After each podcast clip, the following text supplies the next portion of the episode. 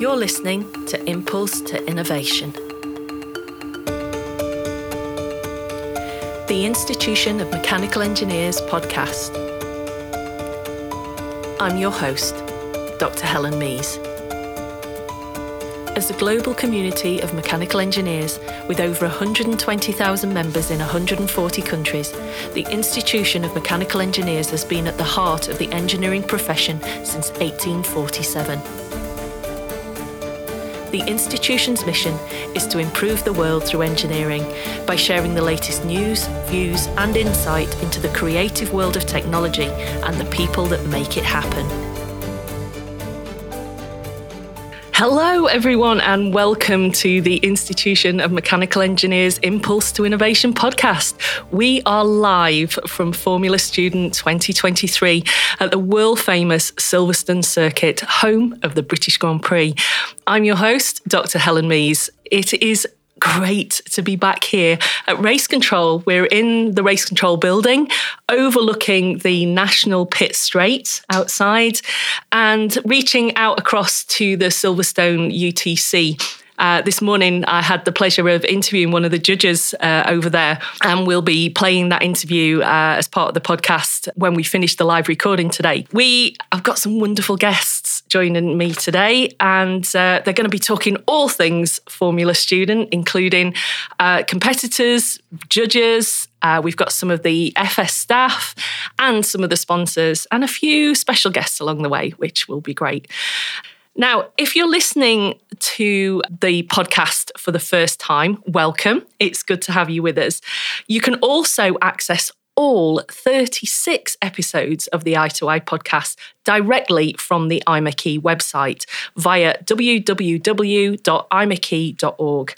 Or you can listen in from our Podbean site at www.imechE.podbean.com or any podcasting service provider that you already use.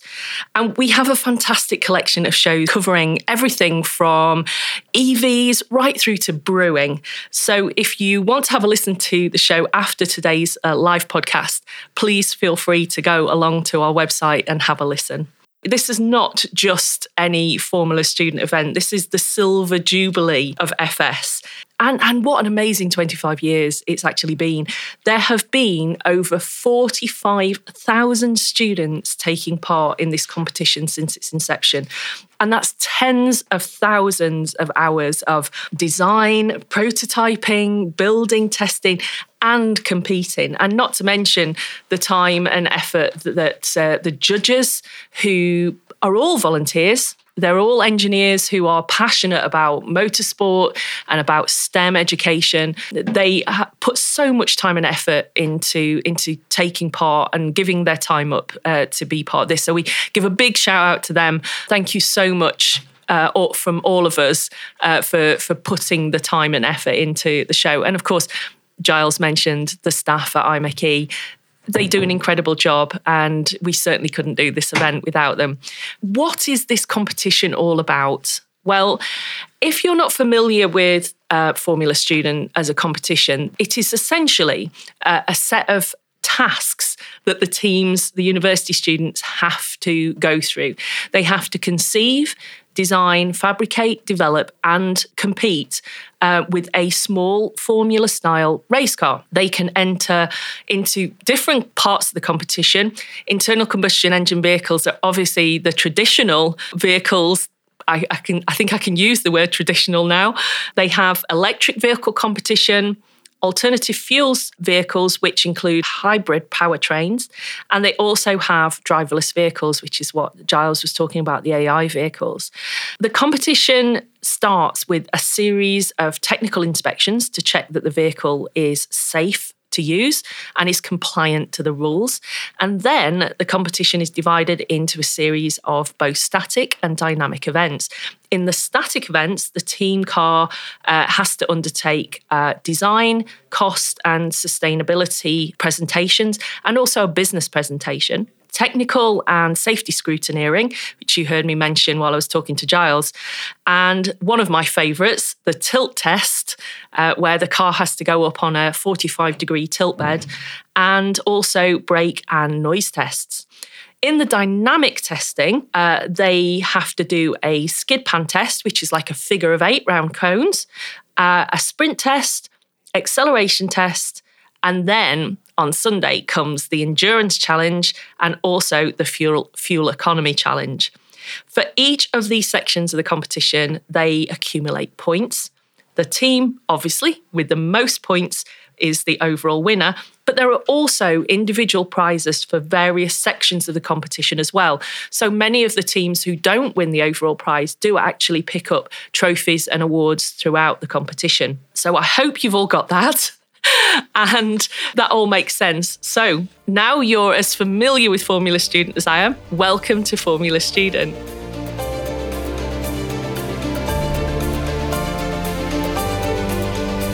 I can see that my first guest has joined us, so I'm going to introduce him, and he is a very special guest. Giles, can you hear me? I can. Can you hear me? I can, yes. Giles, thank you so much for joining us. I have to say, uh, for those uh, who are listening today, we are really pleased to have Giles Hartill with us, who is the 138th president of the IMechE. Giles, it's a pleasure to have you on the podcast uh, again. Uh, you've been on the show before, uh, and thanks for, for dialing in. I know you're really busy. Uh, it's amazing to be on the call with you today. Uh, this is such an amazing podcast, uh, Helen. So thank you so much for all you do uh, to keep it going and, and expanding it. Uh, it's lovely to be here. Oh, that's, that's really kind of you to say so, Giles. Thank you ever so much. Y- you must be really pleased, obviously, to be celebrating as president of the institution, but also Formula Students quarter of a century during your presidential year. What does Formula Student mean to you personally, and, and what does it really mean to the institution as a whole? Well, uh, you know, personally for me, Helen, the you know, motorsport has been a massive part of my life uh, for so many years. You know, since a kid, I've been a huge fan. Uh, I go to Le Mans every year for the 24 hour motor race. I have been doing that for over 20 years.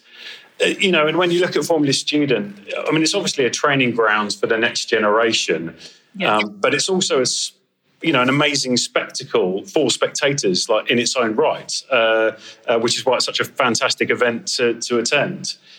And really, from IMechE's perspective, obviously this is our flagship event. You know, we do so many amazing student challenge competitions uh, throughout the summer. It's you know a really fun time for us as an organisation. Uh, but but this is the big one, um, and uh, particularly with its celebratory year, makes it even more special yeah, I I, I, think the whole atmosphere here is is just electric, and it, there there are so many teams out there as well. I came last year, or no, year before, and it was just kind of coming out of COVID, and it was very subdued, and there weren't many teams. But this year, it seems to have got right back to where it was, and it's absolutely buzzing out there. I know you're not here today, but you're going to be coming over the weekend, aren't you? Yeah, I, I know. I can't wait. I'm actually sat in our Birdcage Walk headquarters in London. Uh, and uh, uh, so I'm here working today, but I will be there on Sunday. I cannot wait. Yeah, yeah. Now, Giles, I know that the launch of the IMechE's uh, 2030 strategy is something that is is really fundamental to your presidency, and, and it's very personal to you, I, I think, as well. Um, knowing how much involvement you've had in it, how does a competition like Formula Student fit into the strategic objectives of the IMechE and, and enhance its mission to improve the world through engineering? Well, Formula Student couldn't be more perfect as an example, to be honest, Ellen, because when you look at our two strategic goals, you've got membership development and we've got impact. And if you take membership development first, you know, that's all about providing the opportunity to learn and apply engineering, uh, not just uh, for our members, but technicians and engineers more widely. Uh, and and and you know what do we see? You know the students and everyone that's involved in Formula Student doing. They, they're doing exactly that. So it absolutely fits that perfectly. And, and then you take the second uh, goal around impact. And, and what does that mean? Well, if you look at Formula Student as a showcase to promote engineering, to demonstrate innovation, to, to really lead uh, on real positive impact for society, you know, in terms of like what people are learning as they participate in Formula Students and then what they then become uh, later on in their lives. Uh, it, I mean, it just is so, such a perfect example. Yeah, I was talking to um, one of the sponsors actually earlier today, and, and he was saying, you know, what an opportunity it is for the students to take part in this, to build their confidence, to enable them to experience what it's really like to work in, in industry and, and to, to be part of this engineering community that that we live in, which is such a wonderful place to be. Doesn't matter what field of engineering you're in, right? It's it's all part of this community feel that that we have. Now we know that many of the competitors um, that have taken part in FS have have gone on to do incredibly successful things, wonderful careers, but not just in automotive industry, but have contributed to all areas of engineering. What do you hope that the the FS's long term legacy will be, kind of looking forward now from your presidency to the next 25 years? Well, I think if you look at Formula Student as a whole, first and foremost, it's a real opportunity for students to apply themselves. You know, that, that that's that that's obvious, right? But the, the, the thing that I've found when I've gone round and spoken to the teams in the past, and, and, and on Sunday I expect the same response, is that quite often, uh, like the, the, the, technical side is almost a given, you know, because they're all just technically gifted. you know, they're, yeah. they're, they're, learning and they're applying what they're learning. Uh, and, and, quite often, the thing that I get back from feedback from talking to the, the competitors is it's actually the non-technical stuff where the biggest growth benefit is and the biggest um, the biggest win for them is. You know, whether it be like you know the non-technical side of time management or leadership of the team etc you know teamwork like those elements are, are where i think it very undersells itself like and overachieves uh, because uh, because that's the real world experience that, that, that the teams gain, uh, and over and above like what you would learn from you know your standard project, uh, you know engineering uh, during your your your course, for example. Yeah. But also when you think about it, you know, it doesn't matter whether the students uh, end up in, in motorsport, in the auto industry, in wider engineering industry. You know, for me, there's a real legacy of the lived experience of those involved who then go on to do like just amazing things like when they apply what they've learned like throughout their careers con- continuing to innovate you know throughout you know that time and, and you've actually used the, the word already the sense of community that you see in everyone that participates in Formula Student is just absolutely mind boggling. You know, whether it's the students, competitors themselves, whether it's those that support them, uh, the volunteers, the members, the staff, the sponsors. I mean, just just an absolute massive thank you up front from me to everyone involved because it is just such an amazing event. Yeah, and I, I, think we do have to give a big shout out to to the staff, um, particularly the IMechE staff who are here today and who work on Formula Student throughout the year, bringing us this incredible event. Uh, they they really do an amazing job, and we couldn't be here um, without them, could we? I mean, it's it's a huge undertaking to put on something as big as as this event. We've got what about 130 teams, I think, here this year. So uh, yeah, from all over the world, which is quite amazing. I, I really don't know how they do it. That's the thing. It's, it's, it's not just an IMechE event. It's not just an engineering event. I think even these days. I mean, it, it, it goes beyond engineering, you know. And I think some of the things we do and that the engineering community does, where it where it where it goes outside of engineering into sort of general public like understanding, I think is where you get a lot of you know really big impact. Yeah, most definitely. So, what are you looking forward to seeing then when you get here on on Sunday? Are you bringing family with you? Do you know, I'm not. Uh, oh. I, I, did, I, did, last year. Uh, I brought my son last year, who had a whale of a time. He was only three three years old last year, and he absolutely loved it, uh, particularly sitting in um, uh, one of the Bentleys. I can honestly say we've been and done the same thing this morning, Giles, as well. yeah, the, the, some of the teams were very kind and they were offering to, you know, let him sit in the car, but he was a bit young. He didn't quite want to do that. Um, but no, unfortunately, uh, I can't bring my family because I'm actually going camping uh, this weekend and I'm leaving the campsite to come up to Silverstone, uh, especially. Uh, you know, it sounds like the crowd, etc. There's loads of people coming Sunday. I've even just heard that we might even have an MP uh, turning up on Saturday. Wow. Um, uh, so, uh, so, so, so the, the, level of exposure that uh, we are we are we are having uh, is um, is really high um, this year. Yeah, definitely. Well, we've had a walk down the pits uh, this morning, all the way down to scrutineering, and it's it's just a buzz down there. All the static events are going on at the moment. So when you obviously get here at the weekend, it'll be the dynamic uh, testing. So I think you'll have a wonderful time uh, regardless. And and kudos to you for you know giving up a family holiday to to come to to the race meet as well. That's really good of oh, you. I mean, I wouldn't miss it for the world. It's such an amazing event, and um, and and the, the, the most fun thing thing for me is just walking around and like the pits and talking to the teams. You know that, that just, the insights that you get in terms of like what they do in terms of innovation is just the mind boggles. I mean, last year I remember seeing the uh, you know the AI vehicles you know going around yeah. the figure of eight. Uh, my mind was just blown away. That that you know we've got you know students that, that are capable of designing, building, coding, um, you know, autonomous vehicles so effectively and, and look what's happening in the world around us. Um, uh, you know, so you know they're going to be the future. Yeah, totally. It, it does uh, kind of put you in awe of some of the things that these young people are, are, developing now compared to certainly when I was a young engineer. So um, yeah, it's it's really quite fantastic to see the the electric vehicles and the AI stuff, and I'm I'm looking forward to seeing how the AI competition develops. And I, uh, we've got some guests on later on who are going to tell us all about that. So I'm quite excited to hear from them.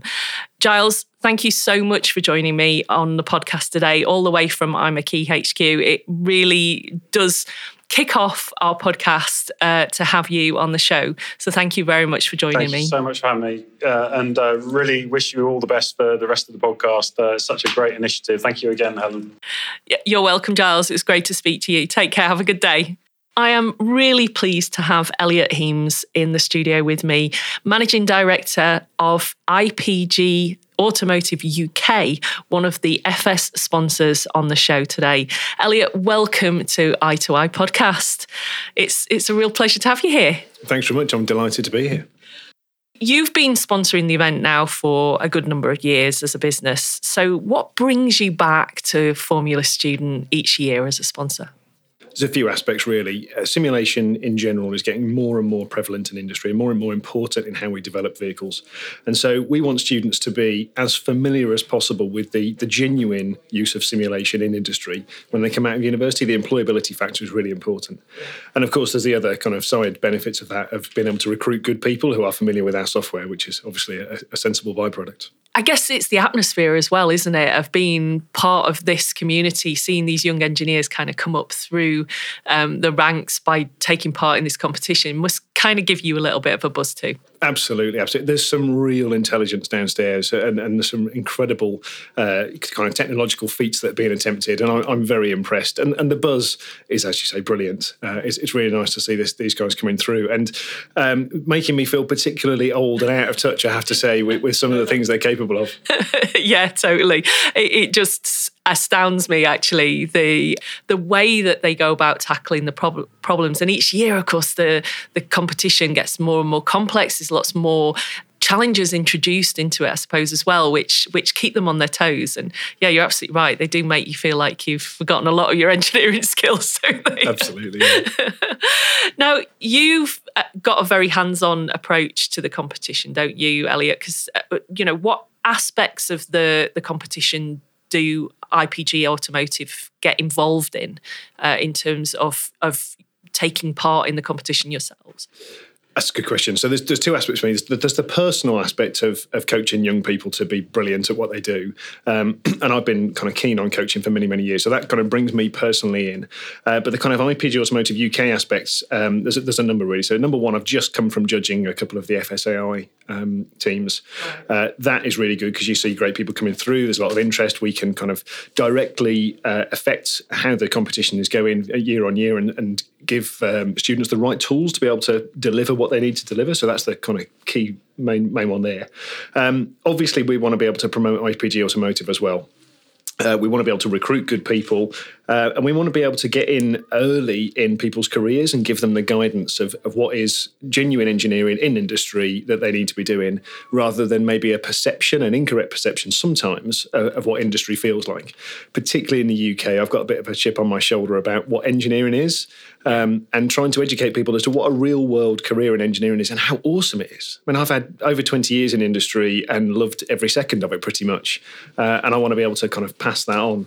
And a couple of other bits we do. So, number one is um, the uh, LTS, lap time simulation part of it. So, I've talked about FSAI, the driverless car. We also uh, put software into the into the uh, competition so that students can both develop their vehicles um, using our tool CarMaker uh, and just generally make their cars quicker around the track.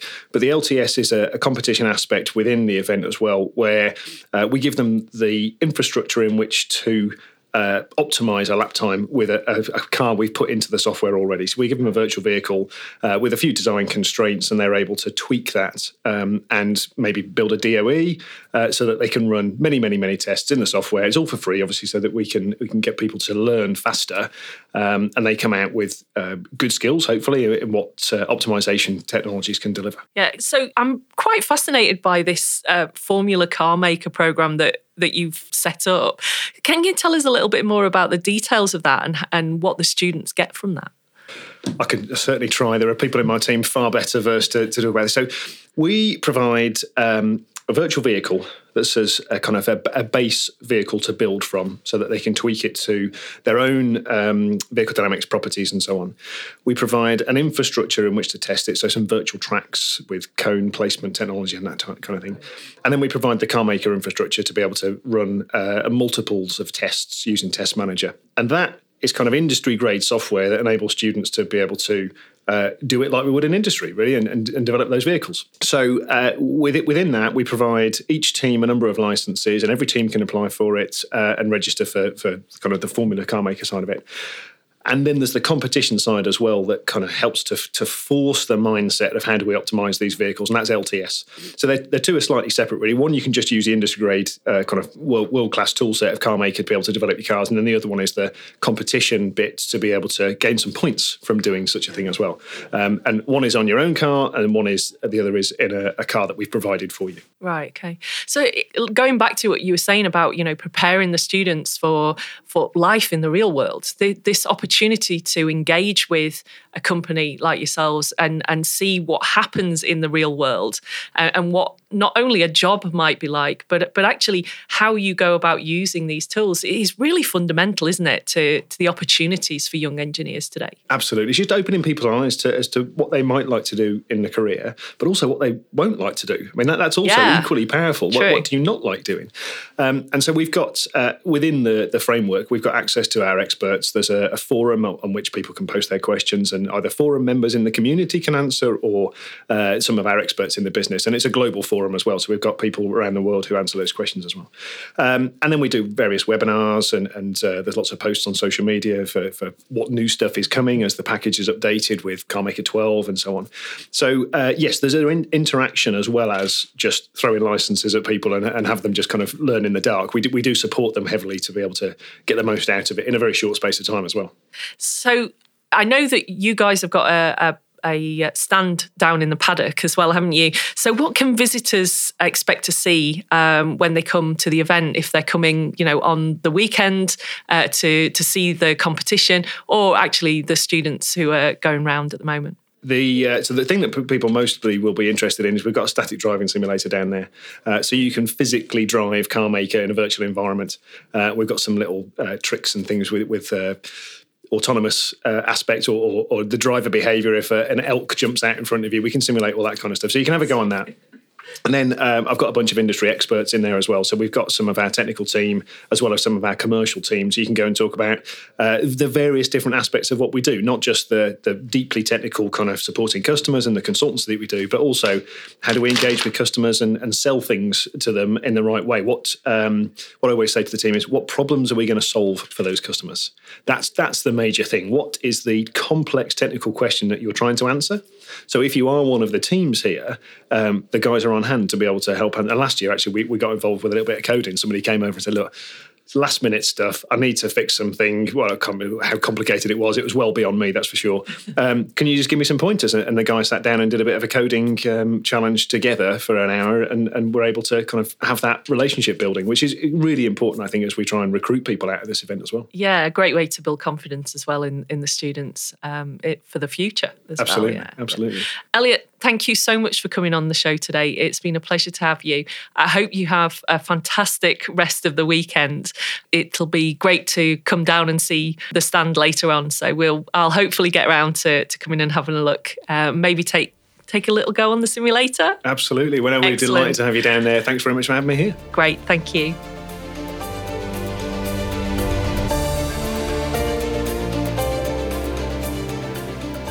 I'm joined by Ella Barrington, Engineering Management Consultant and Senior Business Plan Presentation Judge. It's quite a title. Ella is also a Formula Student alumni from 2008. Ella, it is great to have you on the show and thanks for taking time out of your lunch break to talk to me because you're really busy right now, aren't you? Thanks, Helen. Uh, no, I am I am beaming uh, from the other side of, of Silverstone Circuit because yeah, it is uh, a busy old uh, schedule we've got here because we are only involved in uh, Thursday and Friday. So we are busy, busy, busy. But it's really uh, a privilege to, to get to chat to you today. Well, I, am just going to say to so to our listeners, I'm actually looking at the building across the track um, that you're in because you're over at Silverstone UTC today, right? So uh, you're judging the business plan section of the competition. How's how's that going today? You know, how how are the teams coping under the pressure of of you judging? well, hopefully, um, we are we are nicer as judges than we um, initially seem um, over here. But no, it's been a really nice energy uh, this morning. Um, everybody's turned up on time. Everybody has made it all the way under the circuit uh, to us over into the UTC. So it's been a really, really great start, um, and particularly seeing teams that are here uh, for the first time. It's yeah. been really lovely to be met with that kind of enthusiasm for this competition. Yeah, absolutely. And, and of course, there will be teams that have never been here before. So they'll be quite nervous, I guess, uh, about this whole process that, you know, they, they're taking part in. Absolutely. I can remember um, being a student myself, and you've worked so hard and you've put so many hours and literal blood, sweat, and tears sometimes into, into this competition. So it feels like this is like a date that's been in your diary for so long and when it's finally here that can be quite overwhelming. But i think the thing to remember is that it's a learning experience. It's not always about the trophy that you win or the number um, of points you score in a round it's about the learning that you get from getting it right, from getting it wrong, from talking to the judges. Because again, we are friendly people. It's about the conversations that maybe you have with us when we're walking up and down the stairs or in your feedback sessions that that really make Formula Student the special thing that that we all know it is. Yeah, and of course you have been a competitor as well. So you know that's I guess that's something that you can you can sort of fill them with a bit of confidence. But I'm guessing that most people will assume that a race car competition really is all about speed on the track, the design, the manufacture, the build of the car, and all of those kind of technical aspects that we understand as engineers. But the teams, they also have to understand the business side of this, right? Don't they? they there's the the need to understand the the investment potential and the value of the vehicle that they're building. So, can you tell us a little bit about the BPP segment of the competition? Sure. Um, I think particularly in the the world and the economy that we currently live in, whether you are in pure race team mode or you are in niche engineering or advanced uh, automotive, the numbers have got to add up. The, the years of endless sponsors giving you blank checks, they're just, that's not the world we live in anymore.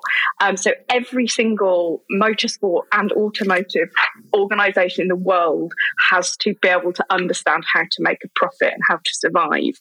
And so the BPP is part of preparing you to do that, whether you want to become part of a commercial organization or you want to run your own team or you want to run your own business fundamentally you need to be able to understand that the numbers need to add up to a positive number in the end because if not you can't pay people um, and that yeah. is a real um, fundamental life skill that we hope that you take on from all of students into whatever you you want to do. And even if uh, maybe accounting is not going to be your thing the power of communication and persuasion is really important in an engineering career.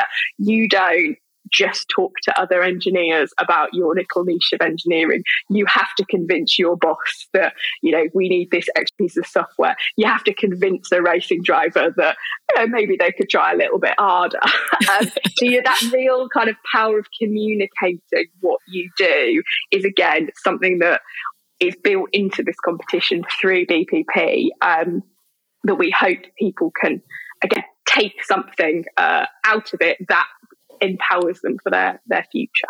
Yeah, and uh, you're absolutely right. I mean, the nature of engineering today is we're, we're not in sort of basements, you know, sort of in dark corners doing this technical work. We are actually you know having to face the the the board of directors you know the the business owners and all of the stakeholders um, in our profession these days and and preparing these students now in this kind of environment is is a fantastic opportunity for them isn't it and I don't see, I don't see in other uh, kind of engineering graduates that don't do formula student, I don't see as many opportunities to really try that out in a real life yeah. environment with real judges who come from industry. You know, this is a really unique opportunity. Um, to get involved in. So I know that some people would much rather spend their whole weekend um, over in the live pit doing dynamics. And it's a bit like, oh, static events are, oh, they're just kind of the added extra thing that we reluctantly do. But actually,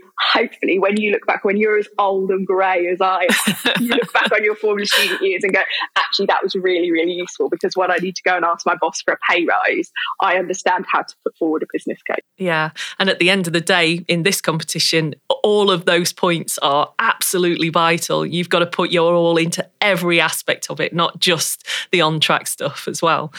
Absolutely. One of the things uh, our listeners also might not be aware of is that you don't actually have to have a car here, do you, to take part in the, the business plan aspect of it? Can you tell us a little bit how how that sort of part of the competition works? Yeah, absolutely. Concept class where you don't have to, to physically build and bring a car to Silverstone this weekend. That is judged alongside uh, rest of the, the classes. So yeah. there is absolutely no reason. And if anything, you've got more opportunity to make a great job of statics and really uh, throw your heart into BPP because you are not uh, physically unloading a van over the other side of the circuit. So, absolutely, it is an even playing field over here, um, depending whatever class um, you're going on. We also have AI judging. They do judge to a slightly different rule book because it's a very different um, different beast. But again, it's everybody's taking part in in the business plan, um, regardless of what kind of outside category you are in. That's awesome. As a past competitor, what aspect of the competition did you enjoy most when when you were here on on track and and what would you say to any of the students considering taking part in formula student in the future uh, so i was really lucky so i was part of a team in 2008 and we did the US competition, the UK competition and the German competition. Right, and wow.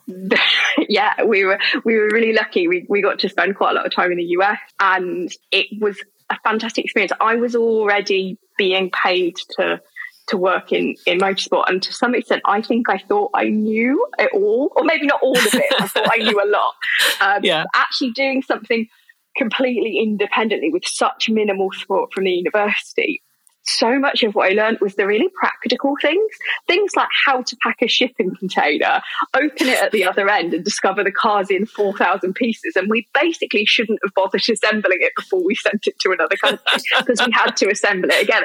When I then was lucky enough, you know, to be a full time traveling race team person, those skills were what were really what was vital. Yes, I'd got the FEA. Yes, I understood the dynamics. Yes, I'd done a business plan before, but it was really that kind of resilience and yeah. teamwork and picking ourselves up because again, you spend so many sleepless nights with people from all over the world. And I think that is another thing that Formula Student can really prepare you for the real life of motorsport. Motorsport is hugely international. It's hugely multicultural. It's getting increasingly diverse in lots of different respects of, of that world. Um, so actually getting to do competitions with you know people from all over the world was just a really uh, influential thing. And it, it made I, I, look back on it so fondly um, but I definitely couldn't stay awake for as many days back and I don't think I've ever liked the taste of Red Bull because I think we drank far too much of it back in the day well, you know, it's it's nice when you're at that age uh, to be running on adrenaline for an entire week at a time. But uh, yeah, it's I guess it's nice now that you can you can sit and enjoy that experience and draw on your experiences from being here at Silverstone and share that with with the students as well. Absolutely, and like I'm you know 15 nearly 20 years out from from my first Formula Student experiences. And the people that i've met during Formula Student from my team and from other teams and sponsors are the people that pop up across my career. I've hired people from my Formula Student thing. I've you know they've hired me. We've worked together on consultancy projects. You know it's, it's actually a very small world once you get into into motorsport so it's really nice to kind of see a familiar friendly face and you've kind of got this shared experience that you all went through so um, when it seems really rubbish and dark and cold over the next couple of days because every team will have that moment you know remember you will look back on this um, fondly when you when you're older. Ella, thank you so much for sharing your personal experience of this and and also you know giving us an understanding of the the business plan presentation part of of the uh, of the competition. It's been a pleasure to have you on the show. Thank you very much Thanks for having me, Helen. I, I, ought to say, actually, I don't do this alone here, and I I, I always embarrass the team when when I start talking about them. Um, but I have a wonderful team from the IMechE who support me to do these podcasts, and I've um, I've got my wonderful, wonderful engineering sidekick uh, Saeed Ansar, who is pressing lots of buttons and, and making this whole thing work. And uh, I know he, he's not able, he's because he's not got a microphone. I so do. I've got this one here. I can uh, say hello. Ah, okay. there you go. Hello. So, so um, for those of you who wonder how we managed to get out such a wonderful podcast, it really is down to Saeed. Thank you so much. and over to my right, I have um, one of my awesome, awesome support team, Carly Nettleford, who is uh, one of the IMechE's uh, policy managers, and I tend to work very closely with with Carly. Uh, she acts as our producer uh, on a lot of occasions and uh, gets us our guests uh, and sorts us out with with all of those things. And popping out of the room right now is Bella, Bella um, joined the IMechE not that long ago now, actually, um, but she uh, is amazing at all the audio visual stuff uh, and she helps. Uh, so you'll be able to see some of the videos that um, we'll be recording because I'm surrounded by cameras uh, as well as microphones and, and loads of equipment.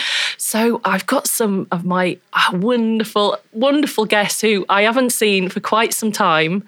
Um, but it is really nice for them to join me. Naomi Rolfe, hi. Hello. hi. I'm right behind Andrew Deakin. Andrew, I, I appreciate you taking the time out today because you guys must be absolutely rushed off your feet right now. Absolutely. I don't think I've uh, sat down for longer than five minutes today. no. Well, thank you for, for coming on so early. We do appreciate it. Naomi Rolfe is Senior Projects Executive for Competitions for the IMechE, and Andrew Deakin is Chairman of Formula Student. So, welcome to both of you. Uh, it's great to have you in the studio. 25 years congratulations! You must be both extremely pleased uh, to be celebrating this this incredible milestone for the competition. Particularly you, Andrew. Obviously, I mean you've been involved right from the inception uh, of this. How does it feel to be here, 25 years on? Um, yeah, it makes me really proud to be uh, part of this, which has been a great experience over the years. It's now half my life I've been doing Formula Student, and to see it develop from where it started my era in 1998 with three UK teams and a couple of American teams coming across to what we've got today 130 teams yeah um, annually um, it's, it's really good really good to see it happen and uh, see what the students get out of it and uh, builds them for their careers for, for the future and, and all that sort of stuff which is which is good. Yeah i, I mean I've, I've been down the pits already, and I, have just spoken to to Giles Hartill, who's um, president of the IMechE, uh, you know, and said to him that the buzz down there is amazing. From when I last came, which was just after COVID, you know, there was still that tentativeness about you know being here. Now it's just full on, isn't it, out there? I mean, it's it's absolutely packed with with teams and with sponsors and and everyone. Um, it must be really nice to to know that in this 25th anniversary year that you've been able to bring it back to its its uh, glory from before COVID. Yeah, absolutely. It's it's good to see everyone back on site and everyone uh, without the the rules imposed for, for social distancing and all that sort of stuff. Uh, the teams working together really closely and the collaboration, um, and hopefully get much more of that as this year goes on with the teams working together to improve their cars and overcome all the issues they see when they cars break down inevitably and all that sort of stuff, and yeah. they have to fix them and get back out on track and um, succeed. Yeah, well, I, have been down and had a quick chat with uh, a couple of teams, uh, the guys from Oxford Brookes as well. They were so excited because they'd managed to get through uh, a big portion of their testing this morning in three hours, um, which they'd never been able to achieve before, which, uh, you know, they were so excited. So I'm looking forward to seeing how Oxford Brookes do, as well as obviously all the other teams. I'm not biased. Well, I try not to be anyway. Obviously, my old university is here. So now, Naomi, um, 130 teams from from all over the world. Um, it's it's a huge logistical challenge, really, isn't it, to coordinate all of that? What makes Formula Student so special for these young engineers, and, and how do you coordinate something on that scale? Yeah, it, it absolutely is a, a logistical challenge. Uh, some days I'm counting wristbands, and the other days I'm trying to sort out fire extinguishers for the various garages. So very different levels of uh, of work uh, of work there. But no, I mean it's it, I think it's so special for the students because they are taking that theory that they're learning in the classroom, that they're learning at their universities, and they're putting it into practice. And they're um, really taking all those skills and you know taking it out on track. Yeah. And I think that's a that's a big part. I'm I'm actually a languages graduate, and I always kind of equate it to your year abroad right. Because you you sit in the classroom you learn all the grammar the vocabulary but until you get to you know your destination country you don't necessarily get that opportunity to really use it in real life. Yeah. And so to me formula student is that opportunity to use all those skills but you know they are designing a single seat race car prototype. It is their opportunity to kind of take those skills and, and, and make something real tangible yeah. and then get the opportunity to you know do do what they'd be doing if they were working for a, a formula one team yeah yeah i mean the, the that whole experience, like you, you, rightly said, you know, it's very easy for us to sit in classrooms and and to learn the theory and and the, the science behind it. But it's not until you put all of that into practice that that it really comes home to you. How challenging it, it is. You know, I, am not going to say difficult because that's that's the wrong word for engineers. It, we we thrive on difficulty, but it's the challenge, isn't it? That overcoming um, all of those problems and suddenly you're putting it into practice for the first time. I, I guess you you must see quite a lot of students get quite overwhelmed by by being here. You know, that really emotional opportunity for them. Uh, absolutely. We have a, an all team photo that, that takes place on the track on the start line. Yeah. And just seeing them, they get so excited to be on that, to be on that start line, to be on the Silverstone track. Yeah. And I think that's a big part of the event as well, is being here being at the center of, of racing in the UK is is also is also a big part of their excitement. So yeah, yeah, yeah, totally.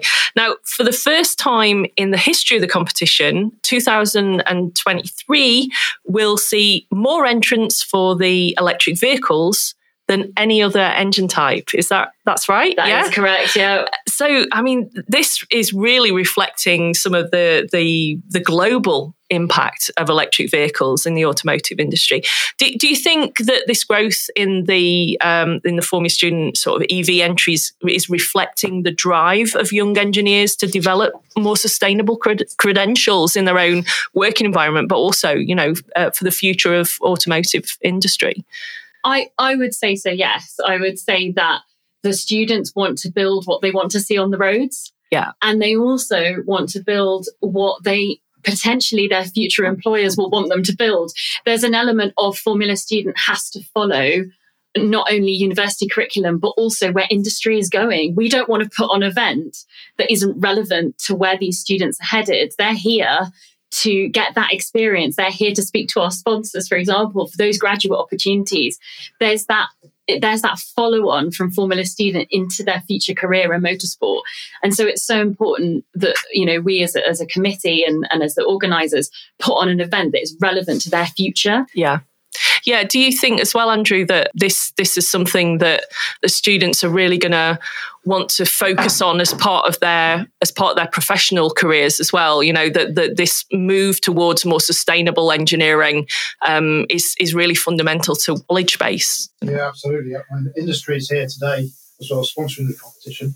Um, and they're here partly because they want engineers of the future, and we're training those engineers who don't have to have those skills to, to make the next generation of electric vehicles, um, to make the next generation of uh, autonomous vehicles. So hopefully they'll get all those skills and early understanding from this competition and then take that into industry.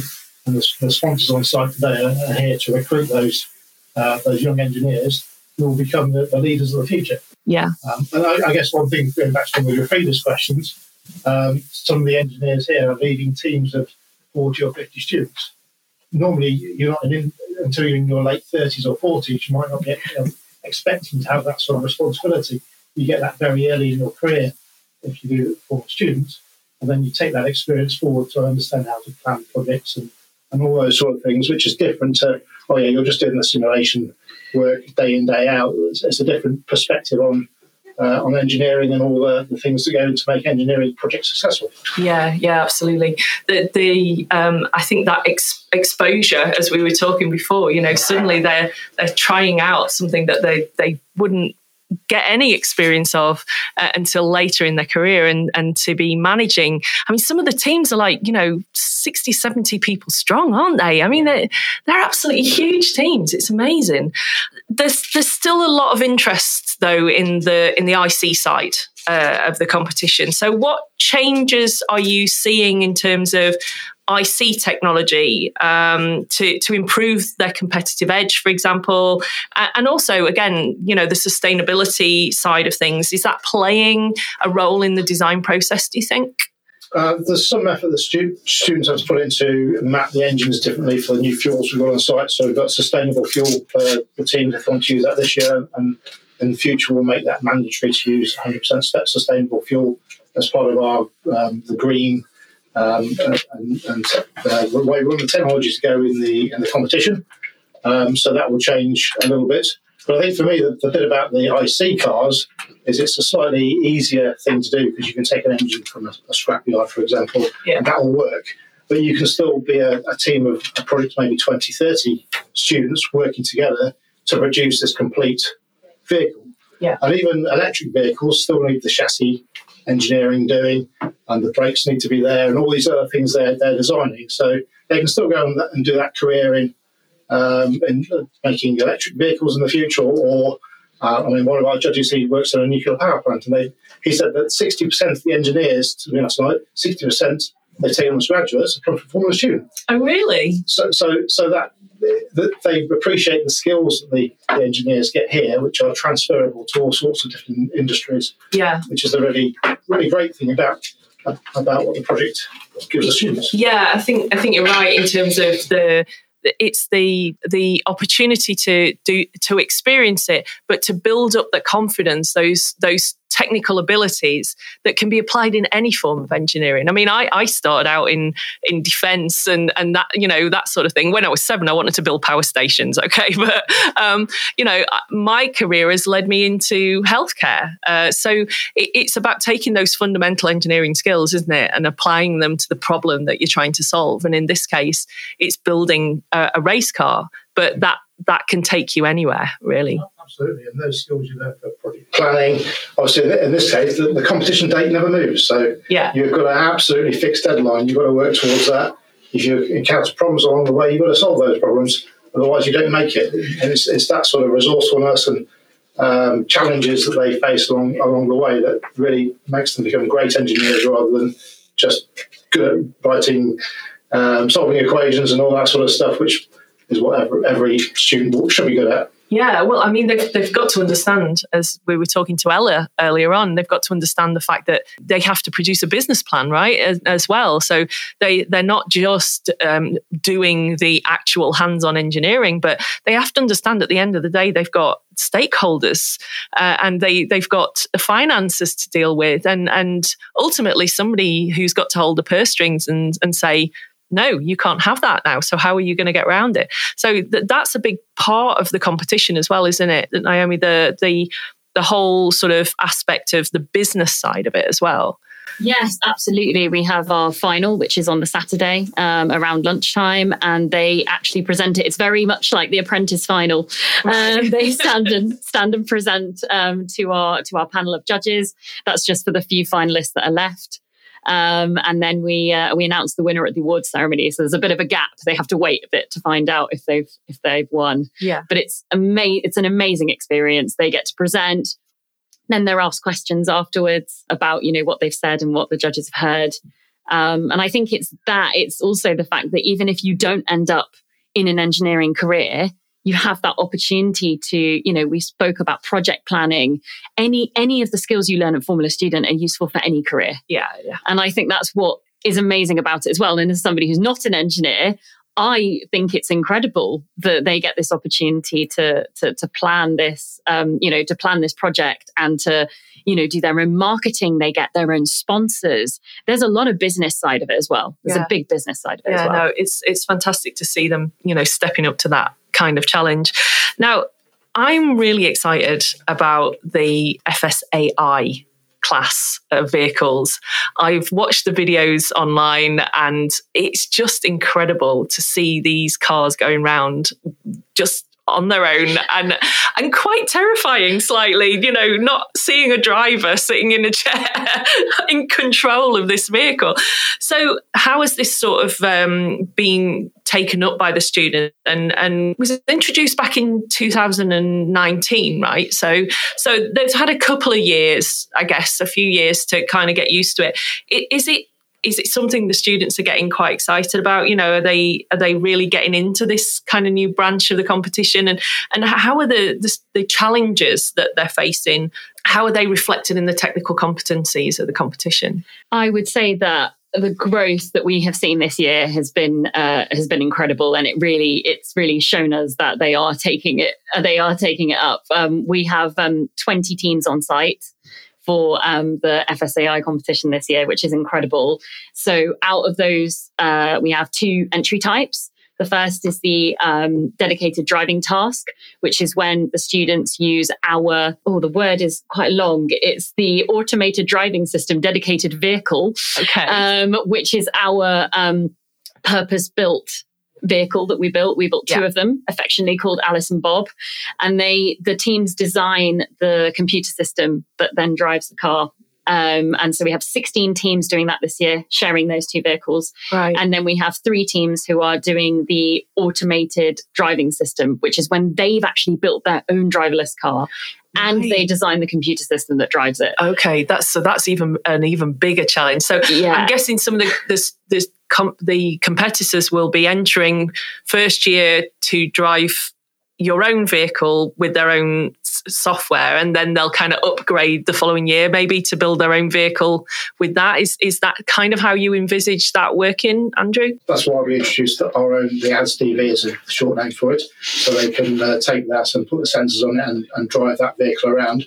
And as they progress they can then add those sensors and the, the knowledge from that to making the vehicle work as well themselves. So they've got right. to design the electric motor. Normally, an electric vehicle doing this, design the electric motors, the battery, and everything else, as well as the sensors. That's a, a much bigger job to do. So it's a stepping stone in. So I'm hoping next year we'll have 10 teams doing their own vehicle. But those um, seven or eight teams that move on from the ADS-DV class with the, without using our vehicle, there'll, there'll be another seven or eight universities taking their places with that vehicle so that whole category can continue to grow. Yeah. Do you think at, at some point it will it will move completely into those classifications and we won't see any more ic over the next 25 years maybe? Or do you think the ic is still going to be a fundamental part of the competition?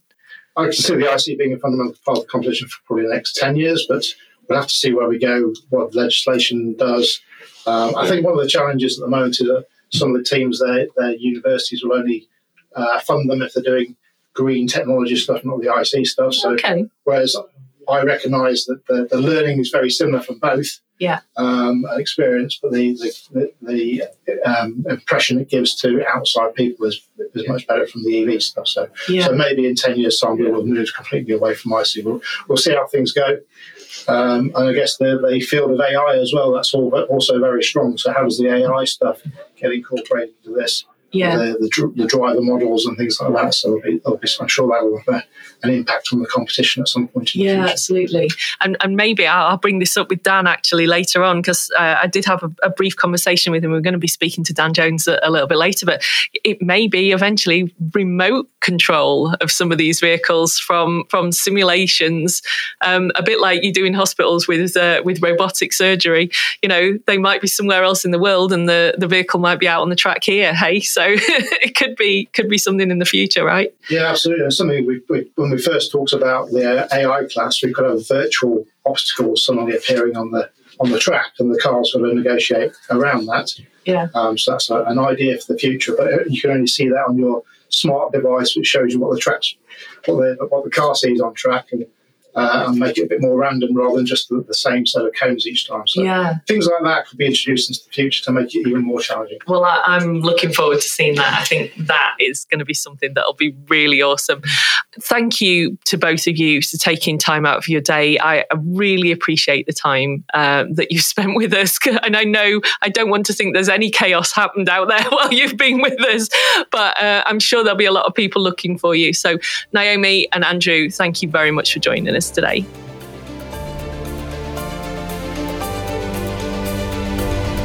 Uh, I am really, really pleased to be joined by um, members of UG Racing. Hi, guys. Hi, nice to be here. it's great to have you. I'm going to let you introduce yourselves because I wasn't quite sure who was going to be joining me. So uh, we'll start at the back. Yeah, so I'm Lucas. I'm the head of manufacturing and testing at UG Racing for this year. Uh, and I'm Callum Wilson. I'm the head of mechanical systems this year and head engineer for the previous two years. And you are last year's overall competition winners, right? Were you both in the team last year as well? Yes. All right. So there's a bit of pressure on then this year. A little bit, yeah. We've made a big big change this year. So, so I, I, have to actually say to to our listeners, you, you didn't just win the overall competition, but you were the first Scottish team to win. Is that right? And the only the third UK team to win in the last 25 years. Yep. Does that kind of do you feel there's a bit of pressure on there for you or or uh, is that are you kind of taking that all as a bit of a chill? Yeah, taking it as a bit of a chill. I think it's chill. At the start, yeah, at the start of it, we were, we were worried. Obviously, you're nervous. We made a big change going EV to come into this year, but I think now we've done our static events this morning and we're, we're feeling good about um, scrutineering. We're working really hard on the car, everyone is. So, yeah, we're, it's calm. It's a, it's a good sort of environment, and we're just looking forward to doing what we can with our first EV entry after last year's success. Yeah, yeah. If if our listeners are, are not familiar with uh, FS and they might think, um, you know, this is just really a competition about you know engineering students tinkering with cars in, in a garage somewhere. But I mean, there's there's a lot more to it than that, isn't there? Um, I've been talking with uh, with Naomi Rolfe uh, just a few minutes ago, and how many students have you guys got in your team? Because I mean, this is a huge, a huge number of people taking part. There's not just a handful of you, is yeah, there? definitely. We've our team's been growing massively over the past few years. Um, when I joined five years ago, there was only 50 of us in the team, and now we're up about 170, 180. Goodness um, me! But we have we've grown into a driverless team, an EV team. We had both an EV and a combustion last year, and an operations team. So yeah, because I was gonna I was gonna ask you about that. You know, last year you had um, an IC team, is that right? And, yeah. and, a, and an AI team. Mm-hmm. Um, but you've decided to stop competing with the IC from from this year on, haven't you? So so what's made the team make that decision and that move over to um, the other classes? Our plan was always to move over to EV at some point. So since we started EV development during COVID, um, we had a bit of a year off and sort of reset. We wanted to follow the direction of a lot of the teams in Europe and the competitions in Europe to move EV. Um, and then after we came in 21, we got very close to being on the podium. We had to hang it out for one more year. Um, and then thankfully, and won it. Um, and then we thought that was a nice way to end the IC era. I, I, think going out on a high, right? I mean, it's the, the, the best way to do it. And then other people have got to kind of live up to your your level. so that's really cool. So uh, how are, how is the team kind of taken that learnt experience from from the IC side and and moved over to to uh, the electric vehicle side? Is is that been quite a challenge or have the kind of base skills or kind of been there and you've been able to settle in quite easy? Yeah, absolutely a massive challenge. You know, we've got a lot of talented people in the team, engineers to you know people from all disciplines, but the people actually working on the car themselves, um, still a lot of the base mechanical designs there, and there's a lot of really good people working hard on the car. Uh, and what we found most tricky was getting um, really talented people to come in and start to work on the EV and the EV powertrain and the accumulator, and it's such a massive learning curve for pretty much everyone in the team. So yeah, it would be very, very true to say that it's been a big challenge. But you know, we're here. We've got an accumulator. We've got a really nice EV powertrain, and we're happy with what we've got so far. So, you know, we've got people as we speak working on the accumulator. Hopefully, get it through scrutiny in the next few days. So, um, massive challenge, but we're yeah. happy so, with the progress so far. That's really good to hear. So, how how's today gone so far? Because obviously, um, you know, you've been here. Well, I mean, I'm guessing you guys have been here all week, really. I suppose, but getting ready to come to the competition. How's today gone so yeah, far? Today's what, what have you been doing? You know, we've, we've, been working really hard for the past well, past few months, but specifically the past three or four weeks, we've been in, in the garage every day, you know, all day, all night, making sure we get can produce the best car we can. And it was really, really satisfying to come this morning and compete in the cost of manufacturing event and the design event this morning from 9 a.m. Um, Callum and I were both in both of those events back to back, and we just came out and had a massive hug. We were so relieved that we'd managed to, to go through it to like the best as we could, and we thought we went, went really well. Similar to last year, we were really confident um, that we'll be able to, you know, hopefully get high high placing finishes in those events again. Yeah. Um, and you know we managed to get a good amount of preparation and despite obviously building the whole car as well. So maybe not as much as we'd like, but we there we go. We managed to get through it and. I'm pretty happy with how it went this morning. Yeah. So, what about you? Uh, did it did it go quite well? It sounds like it was quite a stressful yeah. experience. yeah. I mean, we always leave our prep far too late, but we managed to get a good bit in last night in campsite. And I mean, the one thing we have is that everyone designing the car knows the car inside out. So yeah. we know when we go into like custom design that we understand everything that's there and all the questions they're going to ask. And um, there's a few ones that stump us, but there always will be. That's, that's the way it goes. But yeah, no, it was good. Yeah, relief. so you've both been in the competition before, so you're you're fairly seasoned now. Have, are you going to be taking part next year, or is this your last year in in the team? This is my last year in the team. Um, I've it was my third year, fifth year in the team. Um, and then I'm I'm done. Wow. Okay. So you graduate then next year? Is yeah, I've just sorry. graduated. Oh, just graduated. Summer, so, right. Okay. Um, off to work, and I'll miss it a lot. It's been good for the past two years, even with the COVID, COVID kind of era and a bit quieter. It's really nice to get back on the 25th anniversary and see so many cars especially from across Europe as well, coming and competing. Yeah, there's it's definitely a nice opportunity to um, to see you know people you might have met before in in previous years and and sort of catch up with them and things. So you you've obviously got another another yep. year or so to go. Year, so I'm uh, going into my fourth year, so I've got another two years hopefully. Uh, right, uh, being back here at Silverstone, so plenty more to plenty more to give to the team and give to the competition. Hopefully, that's excellent. What, what what do you feel you're going to take away from this from you for you personally you know having spent all of this time um, during your degree doing doing the competition what what do you feel you're going to take away with you? I think within our degrees there's never really the full practical application um, of our degree. So it's nice to actually design something from ve- like the very beginning and actually build it and then take it here and compete. From a design point that's the best thing. And apart from that, met some great people along the way, helped some good teams. Um, yeah. Yeah, I guess I guess memories. there's a, a, lifelong camaraderie as well that you build up with with the people you've got to know over the years because you know Definitely, there must yeah. be good times and bad times as well and you you know you kind of have to learn to manage that as well mm-hmm. don't you yeah, which sure. is really cool so where do you go next are you going to go into motorsport or are you looking at going into I'm actually not I've got a job working off like on offshore energy projects so I've always done motorsport as a bit of a hobby, so I'm looking forward to keeping it. In. I think the next step is to build another car. It's not a formation car, something a bit faster and go and go racing. Well, that sounds like a, a, real great opportunity for you know, or maybe come back and you know support and sponsor yeah. some of the the students that are, are, taking part this year or or in the next 25 years, I suppose. Yeah, and hopefully come back and, and help out there's quite a few of our, our former uh, people I was with in the team in the first years that um, are now design judges, scrutineers, cost judges. Yeah. I yeah. Yeah, well, I think like I think there's definitely a slot there for you, most definitely.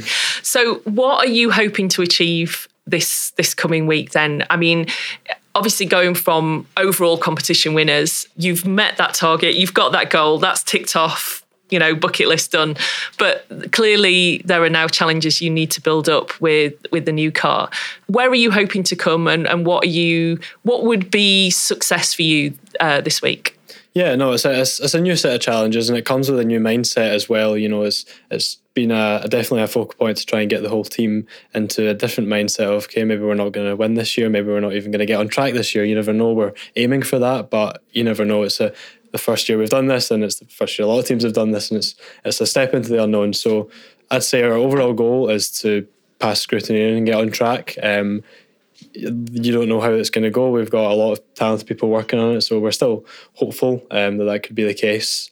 And I think uh, for years to come, once we've got all the systems functioning together to you know optimize the car and build up again as we did with the IC for ten plus years, you know we're we're basically now back at the start of where we were 10, 15 years ago. Yeah. So when you look at it from from that perspective, it's you know we can all be proud of ourselves no matter what happens the next few days. I think is the thing to take away. Yeah, well, I think hitting the 25th anniversary as seasoned winners, now you're setting the goal for the next 25 years for, for the next incoming University of Glasgow students uh, to, to really set the, you know, you've set the bar for them.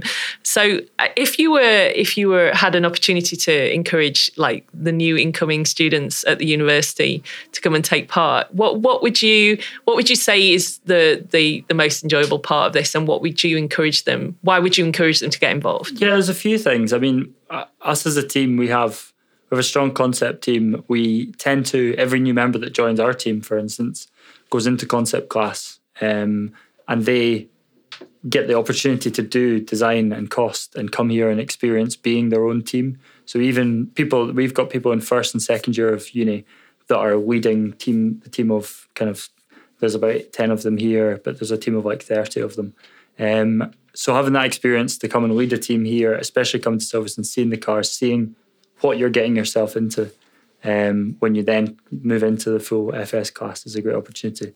And then at uni, getting into the garage and actually designing something and making it, seeing it in your hand and actually making it work. Yeah, there's there's nothing better than just how you know getting a piece of equipment in your hands and actually having a real yeah. play with it is that it, it, it shows you a completely different place than, than being in the classroom and uh, I, yeah I, I miss that opportunity I uh, I enjoy you know, getting my hands dirty too. So I'm quite envious when I walk down the pit lane, seeing you guys all under the cars. it's great. But um, Callum, Lucas, thank you so much for taking the time out of your day. I am going to keep my fingers crossed for you. I hope you do really well. Um, I hope that um, you know the the next few days are really successful for you. I look forward to seeing the the new car out on the track, and uh, you know, good luck for the future as well, guys. Thank you. Thank you, Thank you very much for having us. Yeah, that's great. Thank you. Cheers. bye bye. I'm really pleased uh, to have Dan Jones, who is the FS Chief Judge, uh, joining me now uh, remotely from uh, down the road at Williams today for Formula Simulation Racing. Um, Dan, uh, I, it's really good to have you uh, on the show. Um, how are things going down at Williams? Yeah, very good. So we recently announced our, our partnership with Williams Esports for our sim race series. Um, it started from running from my bedroom three years ago, four years ago. To, yeah, to, I never imagined, well, I dreamed, but never imagined that we get to running the event in such world class facilities in such a short short period of time. So this is we're setting, up, we're setting up, getting ready for the students to arrive tomorrow. Um, all the media stuff set up for the for the stream, and we're uh, once I've finished on the on the podcast here, we'll be having a, a bit of a, a test race, and then we're buttoned up, ready to go tomorrow. That's fantastic. I, I, I know how passionate you are uh, about the, the sim racing competition. And tell us a little bit about it because it's the newest addition to the Formula Student com- competition offering, isn't it? So, what, what's the history behind it? You've, you've intimated a little bit there about where it kind of got its roots, but tell us a little bit about the competition. So, March 2020, when all of us had difficult times, difficult decisions to make. We, as the Formula Student Organising Committee, we could have cancelled the, the, live event planned for the summer completely. But um, yeah, I knew that the organising committee we, we, wouldn't just do that. We uh, yeah we came up with the best we could, which was a fully virtual event. Um, we did the normal static events uh, over teams, so teams could still get to practice, where, you know, do their actual design, cost, and business judging that they'd, that they'd been preparing for. Um, but then the dynamic events, we replaced those with a combination of lap time simulation, um, which was a, a, a, computer exercise and then a paper submission. Um, and then we did two days of sim racing, which basically I spent the first month and a half, two months of uh, of lockdown for me was getting ready for that uh, competition from from scratch. So it was hosted racing on a uh, on a server, and all the teams logging in from the server from from their homes all around the UK and around the world that joined us. And that's um, for 2020. You know that was our uh, our dynamic events. Um, we had a day of, of heats, which people start in different different positions on on the grid, different cars that were racing. Um, and then on the on the Sunday we had finals, a bit like radio controlled car racing or karting, where you have a, a D final, a C final, a B final before the before the grand finale. It was a lot of work to get it ready, and uh, you know, we, had, we had we had a test race, uh, you know, a week before, and that didn't go well at all. But that's why you test. We uh, we solved all the issues, and um, yeah, it went fantastically well. And afterwards, we reflected on it and said, we've got we've got something too good here to not not do anything, not to just park it. So yeah, um, we started. Uh, well, the next year we had a hybrid event. It was half live, half half remote, and we offered sim racing again for the teams who couldn't attend live. And then from uh, well, 2022 was the first year of the sim race series, which starts in October, um, and we host a, a monthly race uh, for the teams all leading up to a live final. Last year we hosted right. the final final at Silverstone, and now we now we have this new partnership with Williams Esports. We're in the fortunate position we can use their uh, you know their world class facilities, which everyone's going to get to see on the on the YouTube stream tomorrow. And it's um, yeah, it's a it's a it's a fantastic facility. Yeah, I was I was talking earlier to uh, Naomi and and Andrew and talking about the. Um, watching the video actually that because you do it all on uh, Twitch, don't you? And and and through that service. Uh, so we use Discord for communicating with the teams. All of our documentation and pre-event communication is done on Discord, and then we, we stream on YouTube. But yeah, it could be on Twitch, could be on YouTube, or yeah, uh, yeah, Sim- similar platforms um, like that. And the, the teams for the for the monthly races before we do the live final, um, then it's similar to how we ran it in 2020. That it's a remote server. We host a, a, camera car from there for the stream, for the for the broadcast, and for the commentary. But all the teams are remoting in from either their their homes or some of them have sim rigs in their university facilities.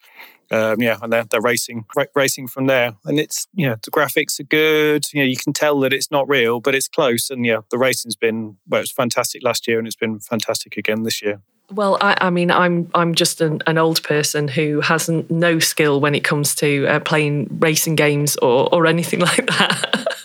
um, but to see the the young engineers you know taking part in this competition who've grown up with these kind of games and and things in their in their social lives to be able to then be taking part in a competition you know they, they must get a real buzz out of that. And especially being able to take part from all over the world i think that's it's an amazing opportunity.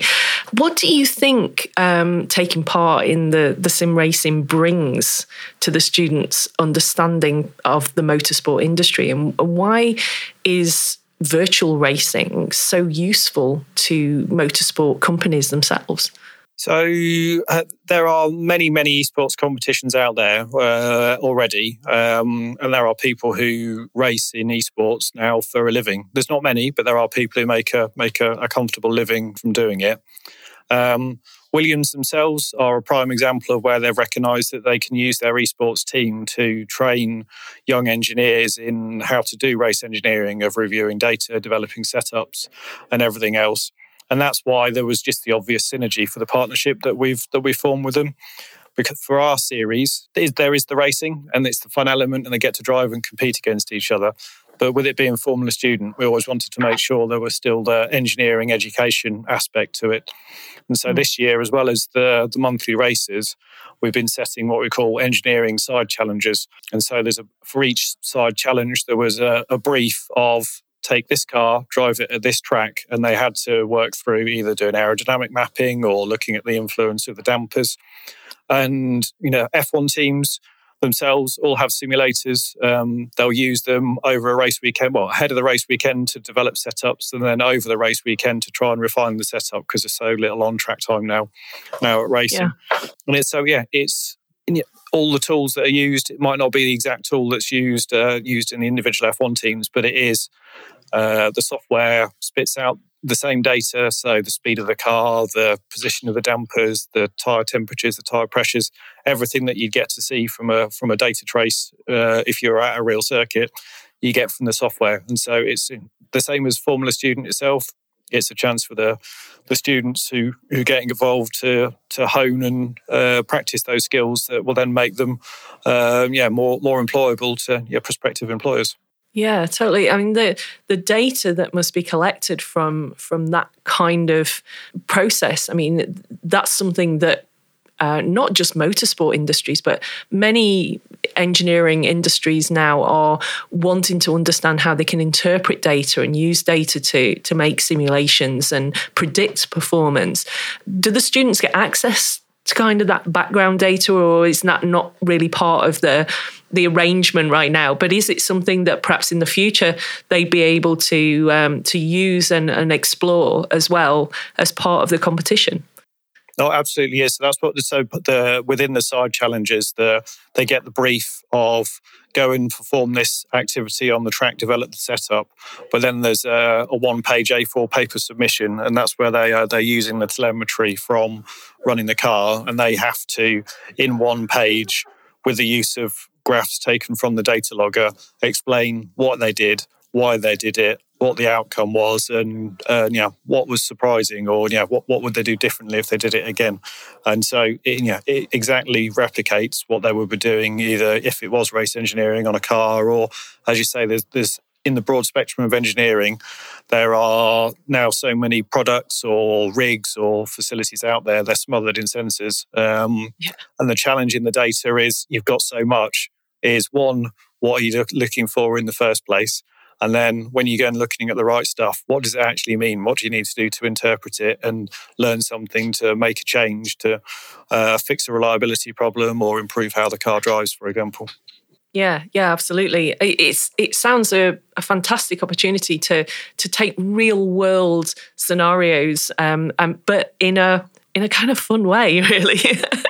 Uh, and, and, again, it's uh, the the analog to Formula Student is there. Um, you know, the hook for Formula Student is designing and building a racing car, but along that journey, there's all of the uh, all of the educational aspects, the the putting your engineering skills into practice, but then all of the soft skills as well. Um, yeah and it's the same. So it's teaching them how to collaborate. So most of the teams they'll have a roster of drivers, but they also have people who are helping them uh, on the race engineering side to develop setups. And so yeah, there's just yeah countless examples where it is um, yeah putting those skills into practice. That's amazing. Now we we couldn't really talk about the sim racing without, as you've already mentioned, the partnership with Williams Esports what value does this kind of partnering bring to the competition as a whole, but also to to partners such as Williams? What what do they benefit from this? So their their uh, interest in partnering with us at Formula Student is. Uh, well, first and fo- first and foremost, they're just interested in promoting the Williams brand, getting it out to uh, to more people. Williams used to run a competition for Young Engineer of the Year, and last year they've changed it um, and it now has a large virtual element. And so um, it was another uh, obvious synergy of where you know they get the chance to get more people who are in the esports environment, doing the yeah, using the software, supporting the race engineering. And so we're hopefully going to try and um, in next year's series make a a prize where for people who stand out that they get a guaranteed interview for for a, a placement or something like that working with Williams on their uh, on their esports team and for us, it started in 2020 of you know running out of our, our, our bedrooms or our offices from from what we all did at home virtually, and then we've just built upon that. But it is still it's a dedicated team of uh, team of volunteers and a minimal budget uh, that we spend from the um, from the IMechE side, and we never could have put in place the facilities that we've now got access to with the partnership with Williams. The level of investment required on the side from the IMechE would be would, would, would be too large. And so hosting the live final this year is just kind of the, the, the, first stepping stone. Next year for the 2024 sim race series, they have a dedicated broadcast facility here. And so rather than us doing the broadcast and commentating from home over the top of it, there's a studio where we'll be able to you know, do the broadcast from. It's just the level of professionalism is going to take a take a step up. And then they have full-time employees who uh, they're already supporting on the um, on the engineering side challenges, um, but we'll be able to grow those in kind of the uh, the depth and, and, complexity of those with uh, having that additional manpower to um, or, or person power, I should say, to uh, uh, to to uh, uh, support the activity. It, it, sounds incredible the work that you've done, Dan, to to get this off, and and and I I can hear the passion in your voice for this competition. Obviously, we're going to see more of sim racing, and you've just alluded to some of that in terms of what's going to happen next year and being able to broadcast this uh, more more widely. What are your aspirations for this series looking ahead to the next 25 years of Formula Student? So I just want to see it grow and grow, and that fits in with um, Stephen English's. So he's the director of Williams Esport, his vision as well. So um, they're passionate about trying to get a sim rig in every school and getting people to uh, you know, young kids engaged with with sim racing as a hook for you know staying in, getting engaged with motorsport um, from the start. And for the sim race series, uh, we open it up to all FS teams from around the world. It's not just those registered for, for Formula Student in the UK, the, the, the competition in July. And it's also open to FS alumni. So if people who have finished Formula Student itself, they're graduated out out in industry, but they still want to stay engaged with the community, then they uh, they're, they're welcome to enter a, uh, enter a team into the sim race series. I think we had nearly 40 teams register for the start of the series uh, wow. this year. Um, that whittled down to probably high 20s, low 30s who were regularly competing month on month. And that was probably double what we had last year. And so, yeah, if we have I don't know, 60, 70, 80 teams who who sign up for the for the series in, in 2024 and then yeah it could just grow massively from there and then it might turn out that we do more than one live, live event here at um, here at Williams per year. And my my ultimate dream, but I'm not sure how we get there. But um, uh, now we've now we've ticked off this one that I wasn't sure where we are going to get to, is to be able to recreate the Formula student it, Formula student event itself uh, virtually. So wow, um, we'd like to. The challenge with uh, recreating a Formula student car digitally is it's quite easy for people to to cheat or to bend the rules because you know it, yeah. ultimately it's code that's representing the car and in those many lines of code, you could change that the downforce has got a multiplier on it or the tire grip's got a multiplier on it.